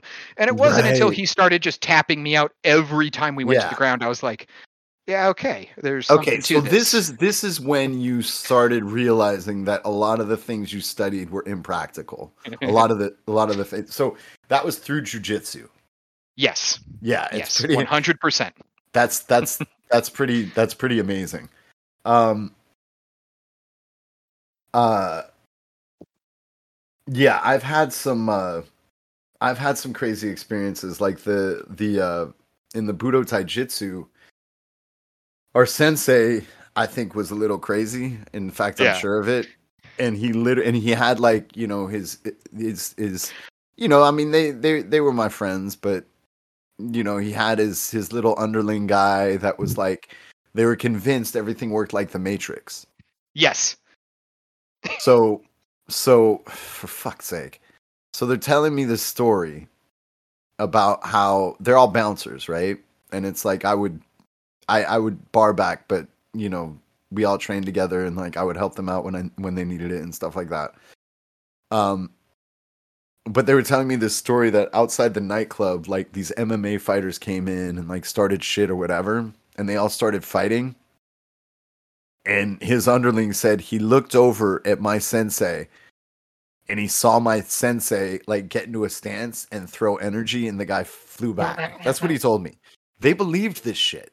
Yes. And at the time, I believed, I kind of believed them because they were so, you know, I had already been training Yeah. with these guys and I was young. I was like in my 20s, but I was like, I, I wasn't at the point where I was like, that's complete bullshit. Uh, My, my full Yes. skeptic hadn't come out yet, right? But I was also like, eh, inside my head, I was like, I'm not sure about I think they believe it. But they would think that that you know like everything worked like the matrix and and you know again that Bullshido those those you know senseis that are like throwing energy and like stuff like this a lot of these people believe their own fucking shit people are funny and dumb yes. you know they, and then and then you get you get one person who believes their own shit and there's like 500 others who believe him too yes. They they basically become uh, gurus. Is like They a do. good a good way to, to explain. They they somehow are. they- They're able to convince people that, yeah, I'm not like you know. i think i just figured out what it is it's like I'm not a god, but I'm I'm more than human because I can do things that humans can't do. and, i And they- think sorry go ahead Yeah, and they they're able to basically brainwash people. Um, absolutely right and and what ends up happening is you get one brainwashed person and then they get another student and then they see that brainwashed student basically worshiping this guy and they're like oh this guy must be legit and then it's kind of this domino effect and then yeah before you know it they have this whole congregation of Right, students so- that that thinks they can throw chi balls Right, exactly. balls. but that's what I'm saying. Like even beyond that, just like like cultish type stuff. It, it's they people want to be perceived as special by someone they they hold in a higher regard. I think is yeah is, absolutely is what it is. And I think with these things, you know, I mean, fuck, dude, we would all want there to be fuck. I'd want there to be a death punch. You fucking kidding me? right There's no death punch, my friends. There's there's that There's was, not. that was started. So many things have been started by con men, and then Yes. idiots pick them up and they're like, "Oh, look at this!" right And it's fucking he says it's real yeah, because the thing about the dim mak and and and and pressure points was this fucking con man who would fucking sell shit in the back of Black Belt fucking magazine. yep And then all these fucking idiot yahoos in the 80s would be like, "Oh shit. I know the death touch." Yes And it's like the bottom line is this: like it, it's still funny because people are like, "UFC's a sport." Yeah, it's a fucking sport. sure but- is But uh, I mean, you you put any one of them against a proficient fighter on the street, the proficient fighter on the street is not going to have a chance. Again, save maybe one or two people on the planet. Right. Yeah. Yeah. It's yeah, dude. It, it gets to be pretty funny. I think um I think it was you I was talking with this bef- uh, about this with before. Um, when you were doing the ninjutsu, did they do the training where you would blindfold yourself Right, and have so to sense when the uh, I kind of wanted to talk about that, but I knew we had talked about it. But I'm going to bring it up now. Yeah. Yeah. So basically, we were lucky lucky enough to to train in Santa Monica Beach, Nice. um, which is just beautiful because there's there's a park that overlooks the beach, and it's it's absolutely serene. I fucking love it out here. I'm so grateful. I was born and raised out here, but my God. So anyway, the aesthetics were wonderful and so on and so forth. And my master was like, "All right, uh, you're gonna dodge a sword today." And I was just like, "What the fuck, dude? Yeah. What is this shit, dude?" And basically, yes, we would stand in front of him with our back to him, okay, and he Uh-huh. would tell us to close our eyes, so he wouldn't go with the whole blindfold. But I'm sure he just forgot it or some shit because you Right. know that's part of the Yeah. that's part of the whole presentation, baby. And like I said, I think this I think this guy like believed all his she's like we're the we're the Yes. Black Crow Dojo. Like we went away even from Hatsumi stuff. We're the Black Crows. I'm like, isn't that a band? um so basically Grunge what band. he'll do, right, what he'll do is he'll take his uh wooden katana, right? Pardon me, or just like small staff or whatever, and swing it not too fast uh, Yeah. at the person in front of him. And he'll even like he won't he won't hit him with it. He'll he'll tap him with it. You know what I mean? Yeah. But so my turn comes, and and his whole thing is it's it's you, you, you it's a thoughtless process. It's just you Yes. sense it coming and you move out of the way, right? Yes. And God, like to an impressionable twenty year old, like who wouldn't want that? That's being psychic. Yeah. It's a superpower. It's a su- it's I love you so much. It's a superpower, exactly. and it's like the way it's presented and stuff. And I saw him do it with a couple people first, and and my my one buddy is like six four mohawk, big old bouncer, and he moved out of the way. I was like, wow, that's cool, you know. So, like he said, I wasn't doing anything, right? And he he came down on me, and he's like, okay, well, try it again. Like I wasn't fucking moving, right? Like I was like, Yeah. he said, I didn't sense it. He's like, you'll feel something, right? And this Yeah. is this is that power of persuasion, even if he's not intending to be malicious. And legitimately, I did it for a third time, and I just started looking at the birds, Yeah. and I felt a shock, like not not a painful shock, Yeah. the like tingling. Yes, I really did feel this, and I know it's it's it's psychological, or I'd be pretty sure it was. Yeah. and I literally moved just slightly out of the way, and the and the sword went, and I was like, "Oh my god!" But that's the thing, you know, it's like Yeah. nothing happened. No. You know what I mean? Like no, and he's like, and he's like, he's definitely changing his speed up according to the thing, and he's that's the thing, confirmation bias. He probably doesn't even realize it, right? Right. He Yes. also really hurt one of his students by accident, who was a girl. Ooh. Yeah, he like he like separated her back or some shit Holy crap. by doing like a, a just a, a, an open. This guy was insane. He pulled a knife on me once. This motherfucker. Um, Jesus. yeah, he pulled an. He pulled. We were outside. We were outside my club, and I'm a bit of a drama queen. So he had a, or I used to be at least. Um, I, I really don't think I am anymore. Thank goodness. But I don't know. Who knows? I'm still a fucking Karen at times. But anyway, well, oh, baby steps, baby steps. But yeah. I was like, look, when I'm fucking working in the clubs or restaurants or whatever, like Filthy wants to entertain. Filthy wants to make fucking like even before this, I was an actor. You know what I mean? So it would be frustrating for me to be in a regular work environment when I knew how much I could do with other talents, right? So, you know, I would get dramatic and passionate and stuff like that. And I walk outside and I'm just so fucking pissed for some reason. I'm fuming. He's like, Are you right? And I'm like, nah, man, I was being all dramatic. And this is exactly what came out of my mouth because I had heard it in a fucking movie. I said, nah, man, I'm pretty fucking far away from all right.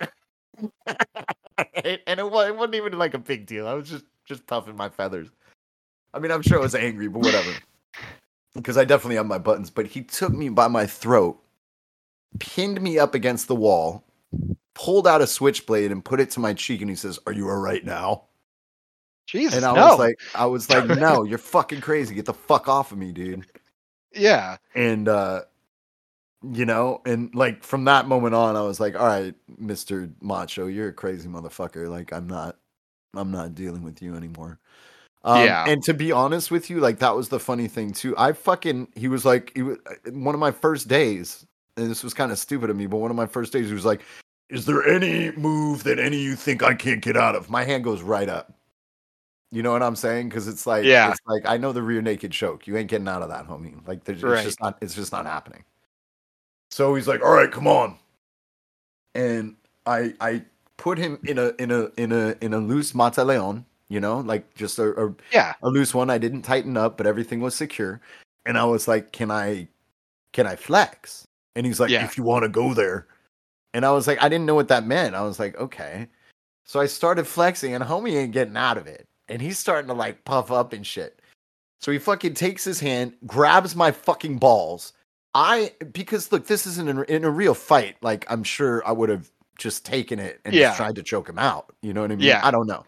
But I took my hands off and I was like, okay, okay. He he fucking he does some weird shoulder thing, grabs me by the throat, picks me up, slams me on the ground, and knees me in the head. And Jesus. everybody is like, and everybody's like, their eyes are like wide open, and I get up and I have blood coming out of my nose Yeah. or my mouth. I think it was, and he hit me in the temple, and I think it was coming out of my mouth. I was like, "What the fuck happened?" He's like, "Dude, he needs you in the head." And I was like, "Ah, that's cool." Um, there was another time. There's a, we're not supposed to talk about this, uh, but actually, he had a point. He was like, he was like, there's certain things that he's like, I don't want you teaching people this because I'm karmically responsible. And I'm like, okay. I mean, that makes sense. You know what I mean? You know what I mean? Like, like I even even if karma isn't a thing, like I still get that, right? Which is why I'm going to dilly dally around this. But basically, there's a nerve in your body that has two strands in it, and it's above. Well, I'm giving it away, but whatever. it's above your your dick, like it's it's it's below Okay. your abdomen, right, and above your dick, and it's like. And the reason why I know that there's two synapses or whatever the fuck it is that come down is because he fucking pinched them. Ow. He's like, yeah, he's like, he's like, well, you know, he was just like pressure points or whatever. And he's like, if you're in a bad situation, you can take your thumb and finger and pinch this nerve right here, right? And he's like, he had us all do it, and he did it to me, and I was ready to fucking just fuck him up, dude, like and just die because that shit hurts so fucking bad. Um, yeah, I learned a lot of uh, pressure points in Kempo and stuff. They call them poison pockets. so is that any? Is there anything to any of those? So I mean, yeah, there's pressure points, and they do hurt. Um, right, but I mean, but- hurting like like you've got your forearm against someone else's forearm and it's about to break. Uh, no, it's it's just um, yeah. Um, a, a good way to to look at this is um a white belt in Brazilian Jiu Jitsu. If you're in their guard and you're trying to go past it, you take your elbow down, right, and you kind of put it right on the the inside of their thigh, Right. and Yes. you press and wiggle it. Their leg's gonna move. Arms. Tyrannosaurus arms. Exactly, their leg's gonna move, and you Yep. can you can pass. Put your leg on there. Try- yeah. Try it on a black belt. His leg ain't moving. He doesn't care anymore. He's had that pressure point pushed on thousands upon thousands upon thousands of times. The black yeah. belt's not going to give a crap. He's going to tap you. And Right. so so yes, they are there. Yes, they do cause pain, but that's the reason that pro fighters don't bother with them. Is they're like, But "Oh, you can you can press on that all you want. He's I get punched in the face for a living. right you and- know? and, that, and right and that's the th- i mean that's why is because it's because with my adrenaline and the speed i'm going you're gonna try and push me under my armpit uh okay Like I'm I'm just going to punch you. You know, Yeah. it's so, so that's that's but yeah, we- thing too Yeah, I learned a lot of those. Uh, yeah, they called them poison pockets uh, in Kempo. So I learned all over the arm, the chest, all different spots on the legs, the groin. Like, so they do feasibly work it's just you don't want to use them in a fight and Yeah. and are any can any of these things like actually incapacitate you or debilitate you um, so some like if if you get hit hard enough, like um, uh, like uh, uh, uh the dead arm, you know, someone punches you right in the middle Yeah. of your your bicep. yeah yeah like it hurts it kind of hurts to move it up and your hand will feel a little weak. But you know if, if you've got like an adrenaline dump because you, you're in an actual fight you're probably not even going to notice that you got feel hit it, there. No of course yeah not. you're i mean You're- afterwards you're going to be like why does my arm hurt? You'll be like yeah. Oh i guess he did punch me there. Okay. But like in the moment no it's it's not going to especially if they have a full-blown adrenaline dump the brain's not even going to care it's you know, their your, your brain's gonna be like, we'll deal with that tomorrow. Okay, so now with what you know, we're gonna we're gonna take a little deviation. I want you, just ego aside, if you're comfortable, rank Oh, yeah. your top five effective martial arts, starting with number five at the worst. Oh Uh, man. Yeah, like if you want to, I could probably do that Okay. as well. So I know my five. Um, I just don't know how to rank them. So this is objective, Um, though. it i- like- it is, yeah. Um, so I would say number five for me would be um, boxing. Uh, you can't go wrong with it. No, If if you're if you're a skilled boxer and and you get into a street fight, you're you're gonna fuck some shit up. yeah, it's true. Um, after that one, see, this is where it gets really difficult for me. Um, I would say, hmm, uh, I'm gonna go with judo as number four. Fuck yeah. Um, now, if if I'm looking at everything, I put judo at four. If I'm looking at just street fighting, I'd put judo a little higher, just because if Yeah. you drop someone, you know, I on their back on that was one of my concrete, street fight I still have a Yeah. dislocated arm because I fought Oh. a judo guy.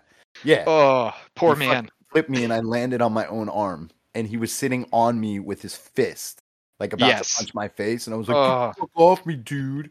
and he didn't do it. And like in retrospect, I was like, "That guy was a judo practitioner." okay, go yeah ahead. yeah dude oh i would never get in a fight with someone who knows judo now well nowadays back in the day i would have but not Yeah. no hell no right. um after judo so i would say number three for me would be uh kickboxing There's my shit. love me some A little bit of Muay Thai, a little bit of Muay Thai. right no i'm i'm saying muay thai is different from from Okay. traditional kickboxing so fair that's going to be a different part American kickboxing or just Um, kickboxing? um i'm going tra- I, I i'm going traditional kickboxing Okay. Okay. little, little bit of that international circuit there um, oh, okay. So wait, uh, just real quick, are we talking about like the Dutch stuff and like stuff like that? Um, I would say like uh, uh, I would say like the like what's the traditional as K1, opposed to Muay Thai? Okay. like like the K one style. So you can tell that people have done taekwondo and you know stuff like that before they got into it Right. because they just have amazing kicks that come from Yeah. every fucking angle of yeah, the yeah, speed yeah, of light. yeah, yeah. K1's no Um. Yeah, yeah, yeah. Love that. Sh- I love watching that shit. Um, Yeah. Number two for me is going to be Brazilian Jiu Jitsu. Yes. Uh, and the only reason it is not number one, and it's because I I'm a stand up fighter, and that's where all my stuff was. Number one Sure. for me, hands down, is Muay Thai. Whoa! I love Muay Thai. How long did you do Muay Thai there? Uh, I never really did any. I, I learned some stuff here or there, Bro, but uh, after all of the stuff that I have been watching just over the years, and um, and and here's the, the main reason it's my favorite stand up. So it's between that and kickboxing. Um, the reason I like it more than kickboxing Simpler, is because it has a more uh, and, and I, I don't want people to take this the wrong way, but its approach is more simplistic. eight moves. And when I yeah, when I say simplistic, yeah, they have very few strikes that they teach. yeah, but and you, you practice them a million fucking times. yeah, And you are so good at them. And you look at um like the world champion like kick or uh, Muay Thai fighters when they throw combos, they're usually only throwing three, maybe four strikes in a combo. It's very they, they've they've got out all of the fluff. There's nothing there that doesn't need to be what there I love about it. and it's and you don't have to think about it as much whereas with you know these k1 fighters you watch these world champions you will see them throw combos six seven eight nine ten strikes in a row dude. and it's gorgeous and it's beautiful It and is, it's so is. and hard that's what to I. do. That's that's what I enjoy about talking with you as well because you do see it as an art. When I Yes. see two people fighting, I see them as like two insects because we're animals of this earth. You know what I'm saying? yes And that's so beautiful because it's so fucking primal and so fucking simple. It's it's Yes. a, it's a representation of the battle for survival, and I yes. love that. Yes, and that's that's the reason I like Muay Thai more than kickboxing is just because they have taken out so much of the fluff and the From flair. the kickboxing, such as all- what? Such as the Um, taekwondo shit you're probably talking. about. Yeah, so so like you look at a Muay Thai fighter, he's got a smash kick, a front kick, and a knee. Those those are the primary kicks that he's going to be doing. Mhm. You look at a uh, uh, you know someone in K1, they've got a front kick, a side kick, a side thrust kick, a spinning back kick, a back kick, a crescent kick, uh, you know roundhouse hook, spinning hook, spinning roundhouse. They have so many of these kicks, and they do all work, and they are all Sure. fantastic, Sure, but they are it's so different. hard to do. That's it's not only that- that. It's that it's that you don't need anything else. Like those those Right. Muay Thai combos, like that's like let's defend against getting hit by a bat. You know what I mean? Like we don't, You don't need You don't block them. You you get take you you get obliterated by them. yes. Yes. and yes. And that's why like the only I, I love I loved, loved, loved your top five. So what I would take out would be the traditional uh kickboxing put in wrestling. Wrestling is something I haven't Ah. done myself. I've never done it. Well, actually, Right. I did. I trained with the guy who trained Dan Henderson briefly, and it was like insane. But just what I know objectively, again, no confirmation bias here. I haven't really done wrestling. I do know it's one of the great martial arts, and it's Yes. been it has been that way since again the beginning of the UFC because you had straight wrestlers winning. Oh yeah. Yes. it's yes. a devastating absolutely. martial art. Um, so yeah, I never trained in wrestling, but we did have a student uh, in my uh, when I was doing kempo that that was on the wrestling team, and uh, you know he was varsity and like he was he was pretty good. And I remember, um, God, we they were trying to teach us some grappling stuff uh, in kempo. It was all of it was wrong. Yeah. Uh, they were they were not doing it right, but they were they knew UFC was getting popular, so they're trying to throw that shit in there. So they they had us do some like groundwork type Yeah, stuff. it's so and uh, I remember working that's with that confirmation wrestler. bias. Change it. Go train MMA. Yeah, man. Your shit's not going to survive, buddy. I'm sorry. Yeah, but I remember we, I was working with him, and this wasn't, you know, we weren't like actually rolling or anything. We were just doing like the techniques. And I remember when he like, uh, you know, put his chest on top of mine, and I, I, we were about the same weight. He felt like he weighed a million pounds. Ah, and you know what that is, bro? Technique. It's crazy. Yes. It's Yes. that one little pop from that boxer I was talking about at 12%. It was like, I know he Yes. just tagged me with hardly any of his strength. Why do I feel like I've been hit? Because that Right. technique makes it feel like a fucking rock. yeah, and I'm sitting there, you know, the guy's on top of me. I'm like, I can bench press more than he weighs. Yeah. Why can't I move him even an inch? Right. So from a 'cause he had his- His weight was spread out so fucking that's well. what I was there was no say. hope. There was no So- hope. from a jujitsu standpoint, it's it's it's like you see how flexible I am, right? Oh yeah, you I- must have one hell of a rubber guard. So I never learned the rubber guard, and that's why I kind of wanted to start training with Eddie Bravo or some shit like that. Because for those of you listening that are into martial arts and shit, I can put both legs in the back of my head, and it's like I incorporate that shit when I fucking roll.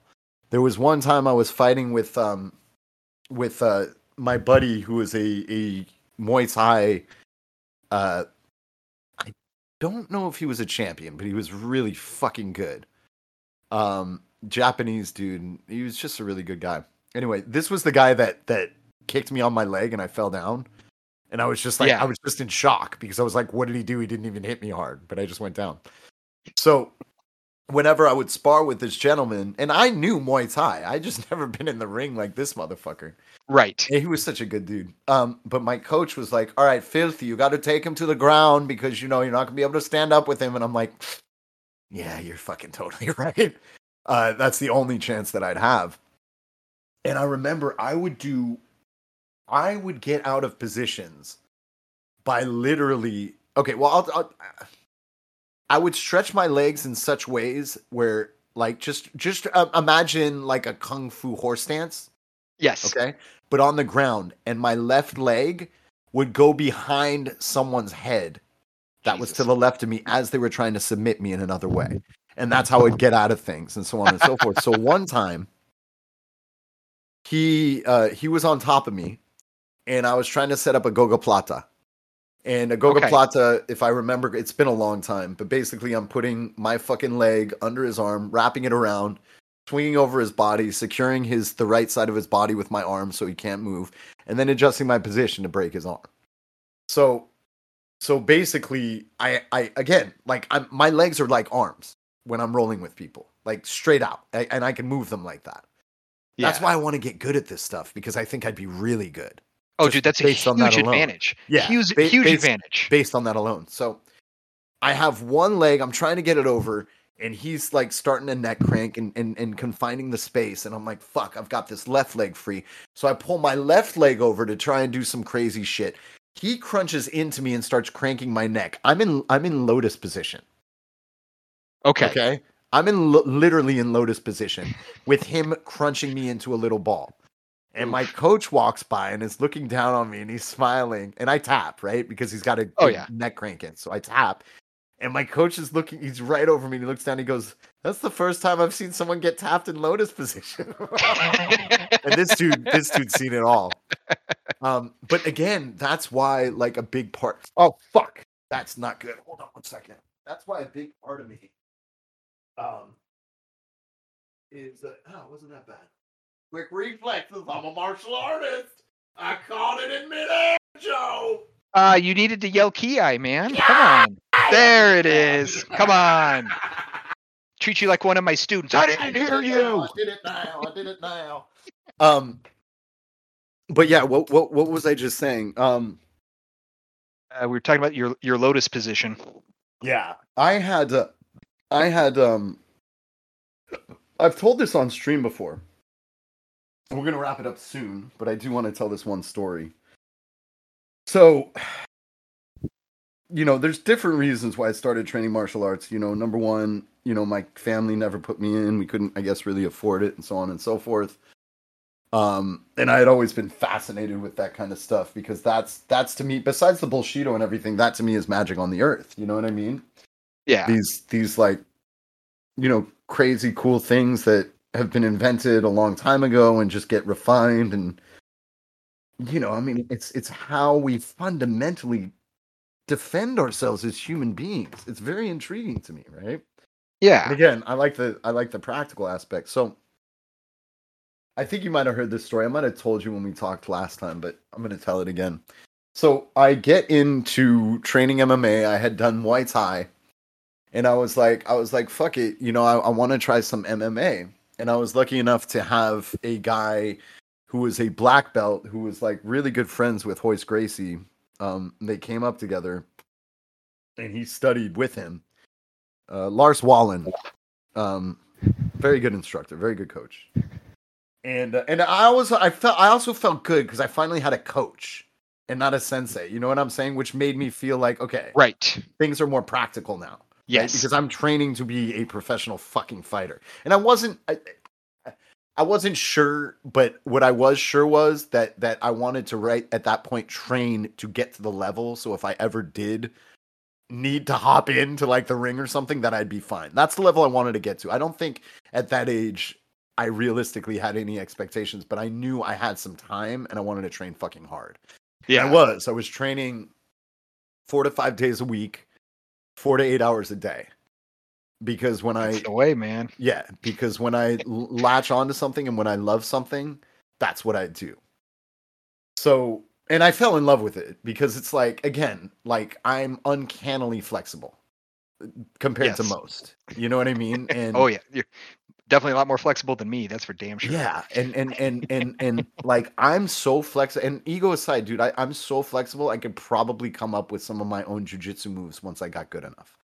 I mean, a purple yeah. belt, a purple belt came up with a triangle, you know, and with the crazy fucking contortionist shit I can do. So we'll see. But anyway, so I training for a while, and like I said, you know, among being insecure and just an empathetic, nice person, I like to be humble when I'm training. I love the experience. I love the other fighters. Um, and and and usually in my experience, you know, there's ego there and so on and so forth. But you know, you stay humble and you keep humble and and it's usually pretty cohesive. Mm, there's going to be asshats around, but that's the thing. Asshats never scared me. Like I don't care if you're if you're literally a Brazilian jiu-jitsu black belt and like a fucking crazy kickboxer nowhere no a, a level I would never be near. Don't talk shit to me in the gym cuz I'll still put you in check. And then if you want to beat me up, that's on you. Yeah. You know what I'm saying? Like I don't give a fuck, dude. This is it's different shit. It's it's bigger than your ego. yeah. So anyway, speaking of, there was an 18 year old kid that was training with us, and uh, you know, this kid was just kind of a cocky little shit. You know what I mean? Like, like. I was always super nice to everybody, so he had like no choice but to, I guess, be nice. And he wasn't like a dick to everybody. He just had a big chip on his shoulder, right? Yeah. And this kid I've- was a lot. I was 35. Yeah. I was 35. This kid was 18.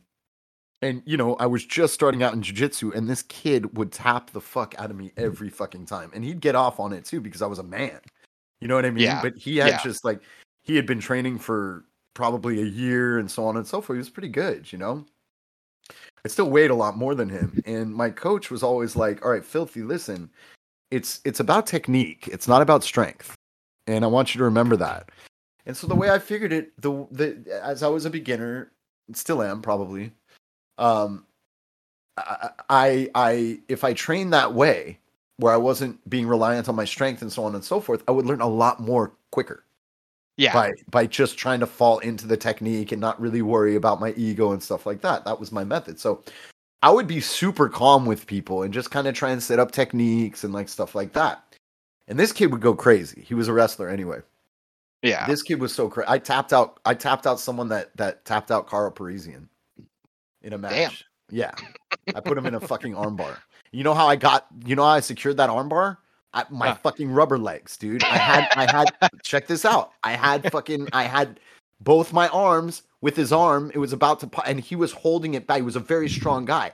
He was holding it back with both arms. I put my leg in between his arms and snapped it out of it, and then took his arm, and then and then tapped him. Dude, you have to learn rubber guard. I know, Christ. I know. I look, dude, this conversation. I swear, dude. I'm 45 years old. I got a ton of fucking energy, and that is one thing that would add so much benefit to my life right now. So, uh, well, um, maybe I, I, I'll see. I'm producing all these things and so on and so forth, Right. but takes up a lot of time could- when you get into it. it takes up a lot of time. But yes, I love it. So anyway, this kid keeps fucking going hard on me and keeps tapping me, and I'm fine. I'll tap. I don't want cauliflower ear. You know what I'm Yeah. saying? Like, like, and I also don't want to train with those big old cumbersome ear guards. You know what I mean? Right. I'll just fucking tap, whatever. I don't care. I'm learning. Yeah. But this motherfucker would really keep going hard on me, and I would tell him, I'd be like, "Hey, dude, like, I'm not half as good as you are, and I'm just here to learn. So, like, take it down a little bit because I, I really want to learn, you know. And I, I Yeah. you know, Let me figure it out. yeah, let me. You don't need to tap me so quick every time, like you know. He's like, all right, all right, and he just keeps doing it, and I'm like, all right, this dude's a cocky little piece of shit, doesn't give a fuck. All right, because I, I'm, I'm, I'm still no, I'm still no super beginner. You know Yeah. what I'm saying? Like I know some things here and there, and I, this, this kid, after I had told him these things, I remember I was on my back and he's trying to get position, but he jumps on me with his knees because he's being fucking careless and separates both my ribs on one side, Oof. separates both my ribs on another side as well. Okay. Fuck. So I'm like, ah, you know, and and I had to get a brace, and and I like you, I still try. I don't give a fuck about two separated, four separated ribs. Yeah. I'm having so much fun. Yeah, it's You like it's I mean? gonna I'm kill telling- me. I'm t- then I'm fine.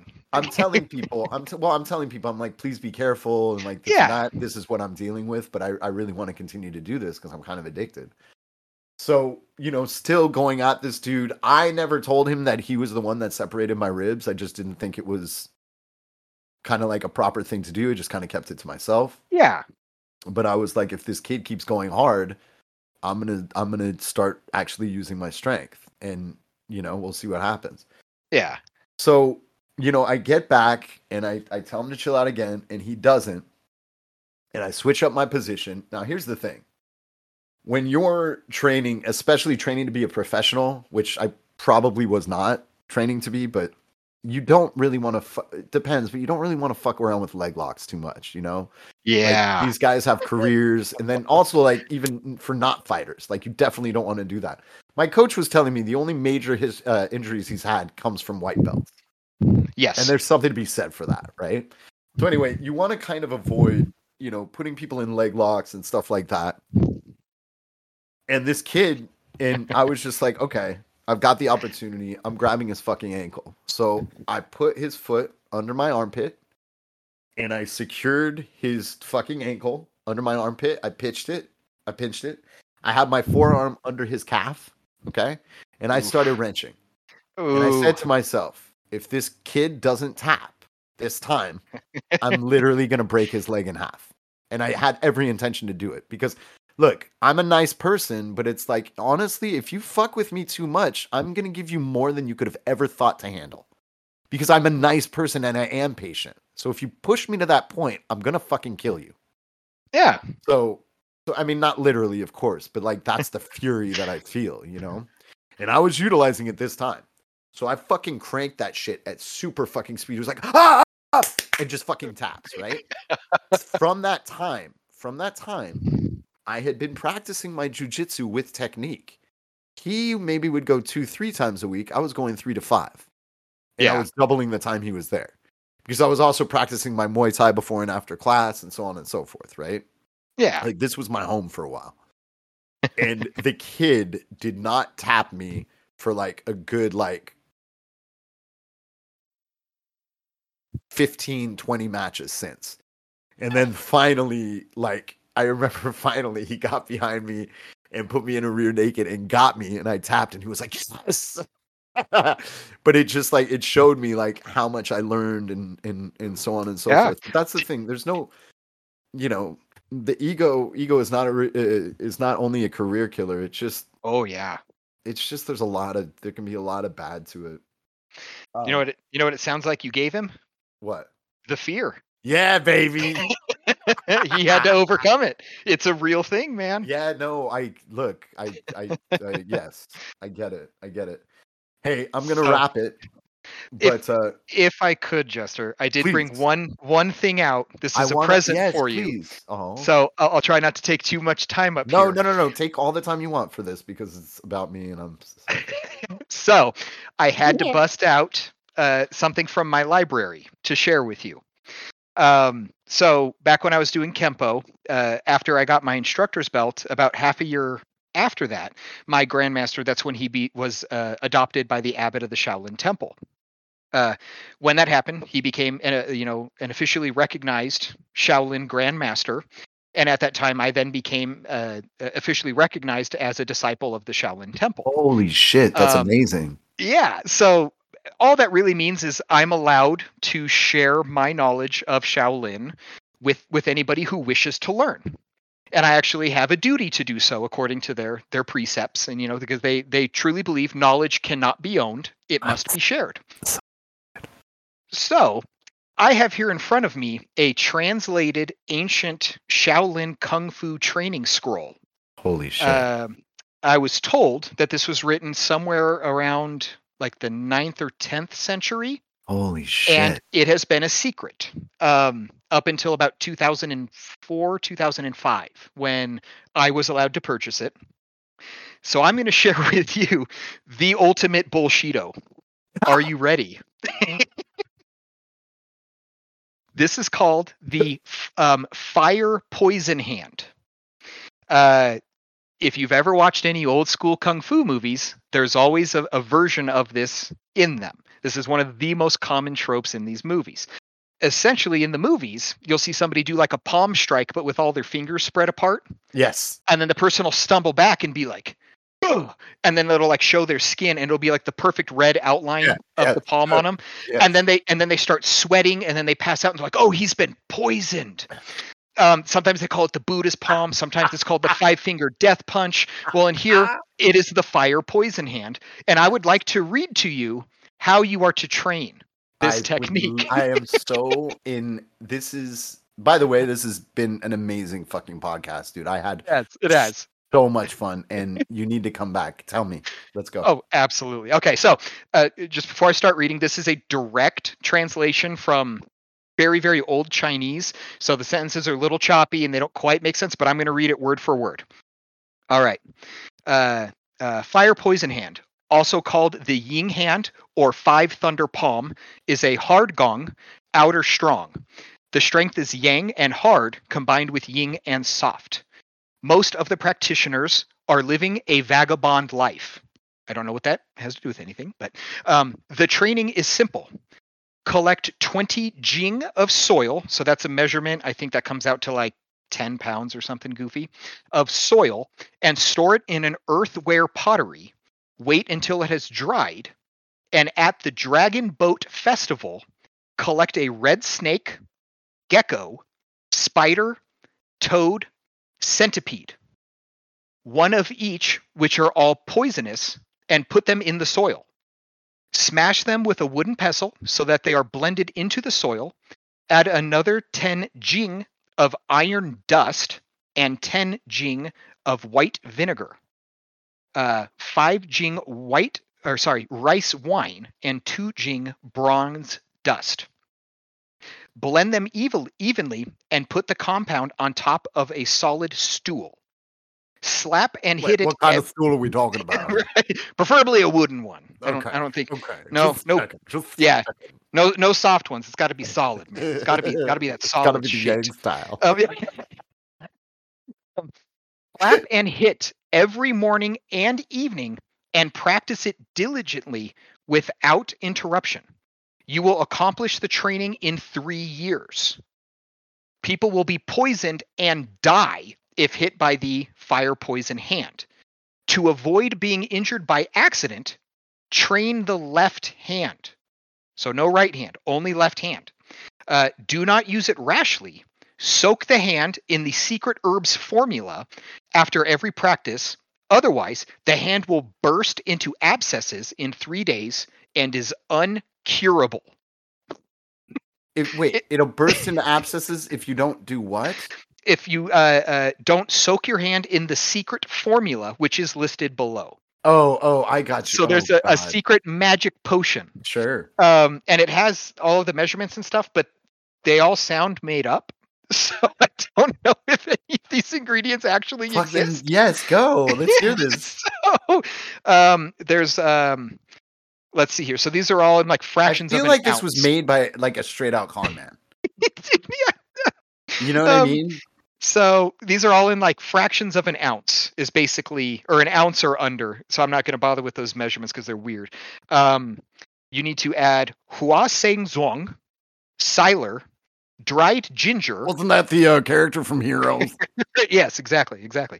Uh, black uh, Sakama, uh, Malibris phalatorata, Sal ammoniac, Tanquay tail, and that's tail like an animal's tail. I don't know what that animal is.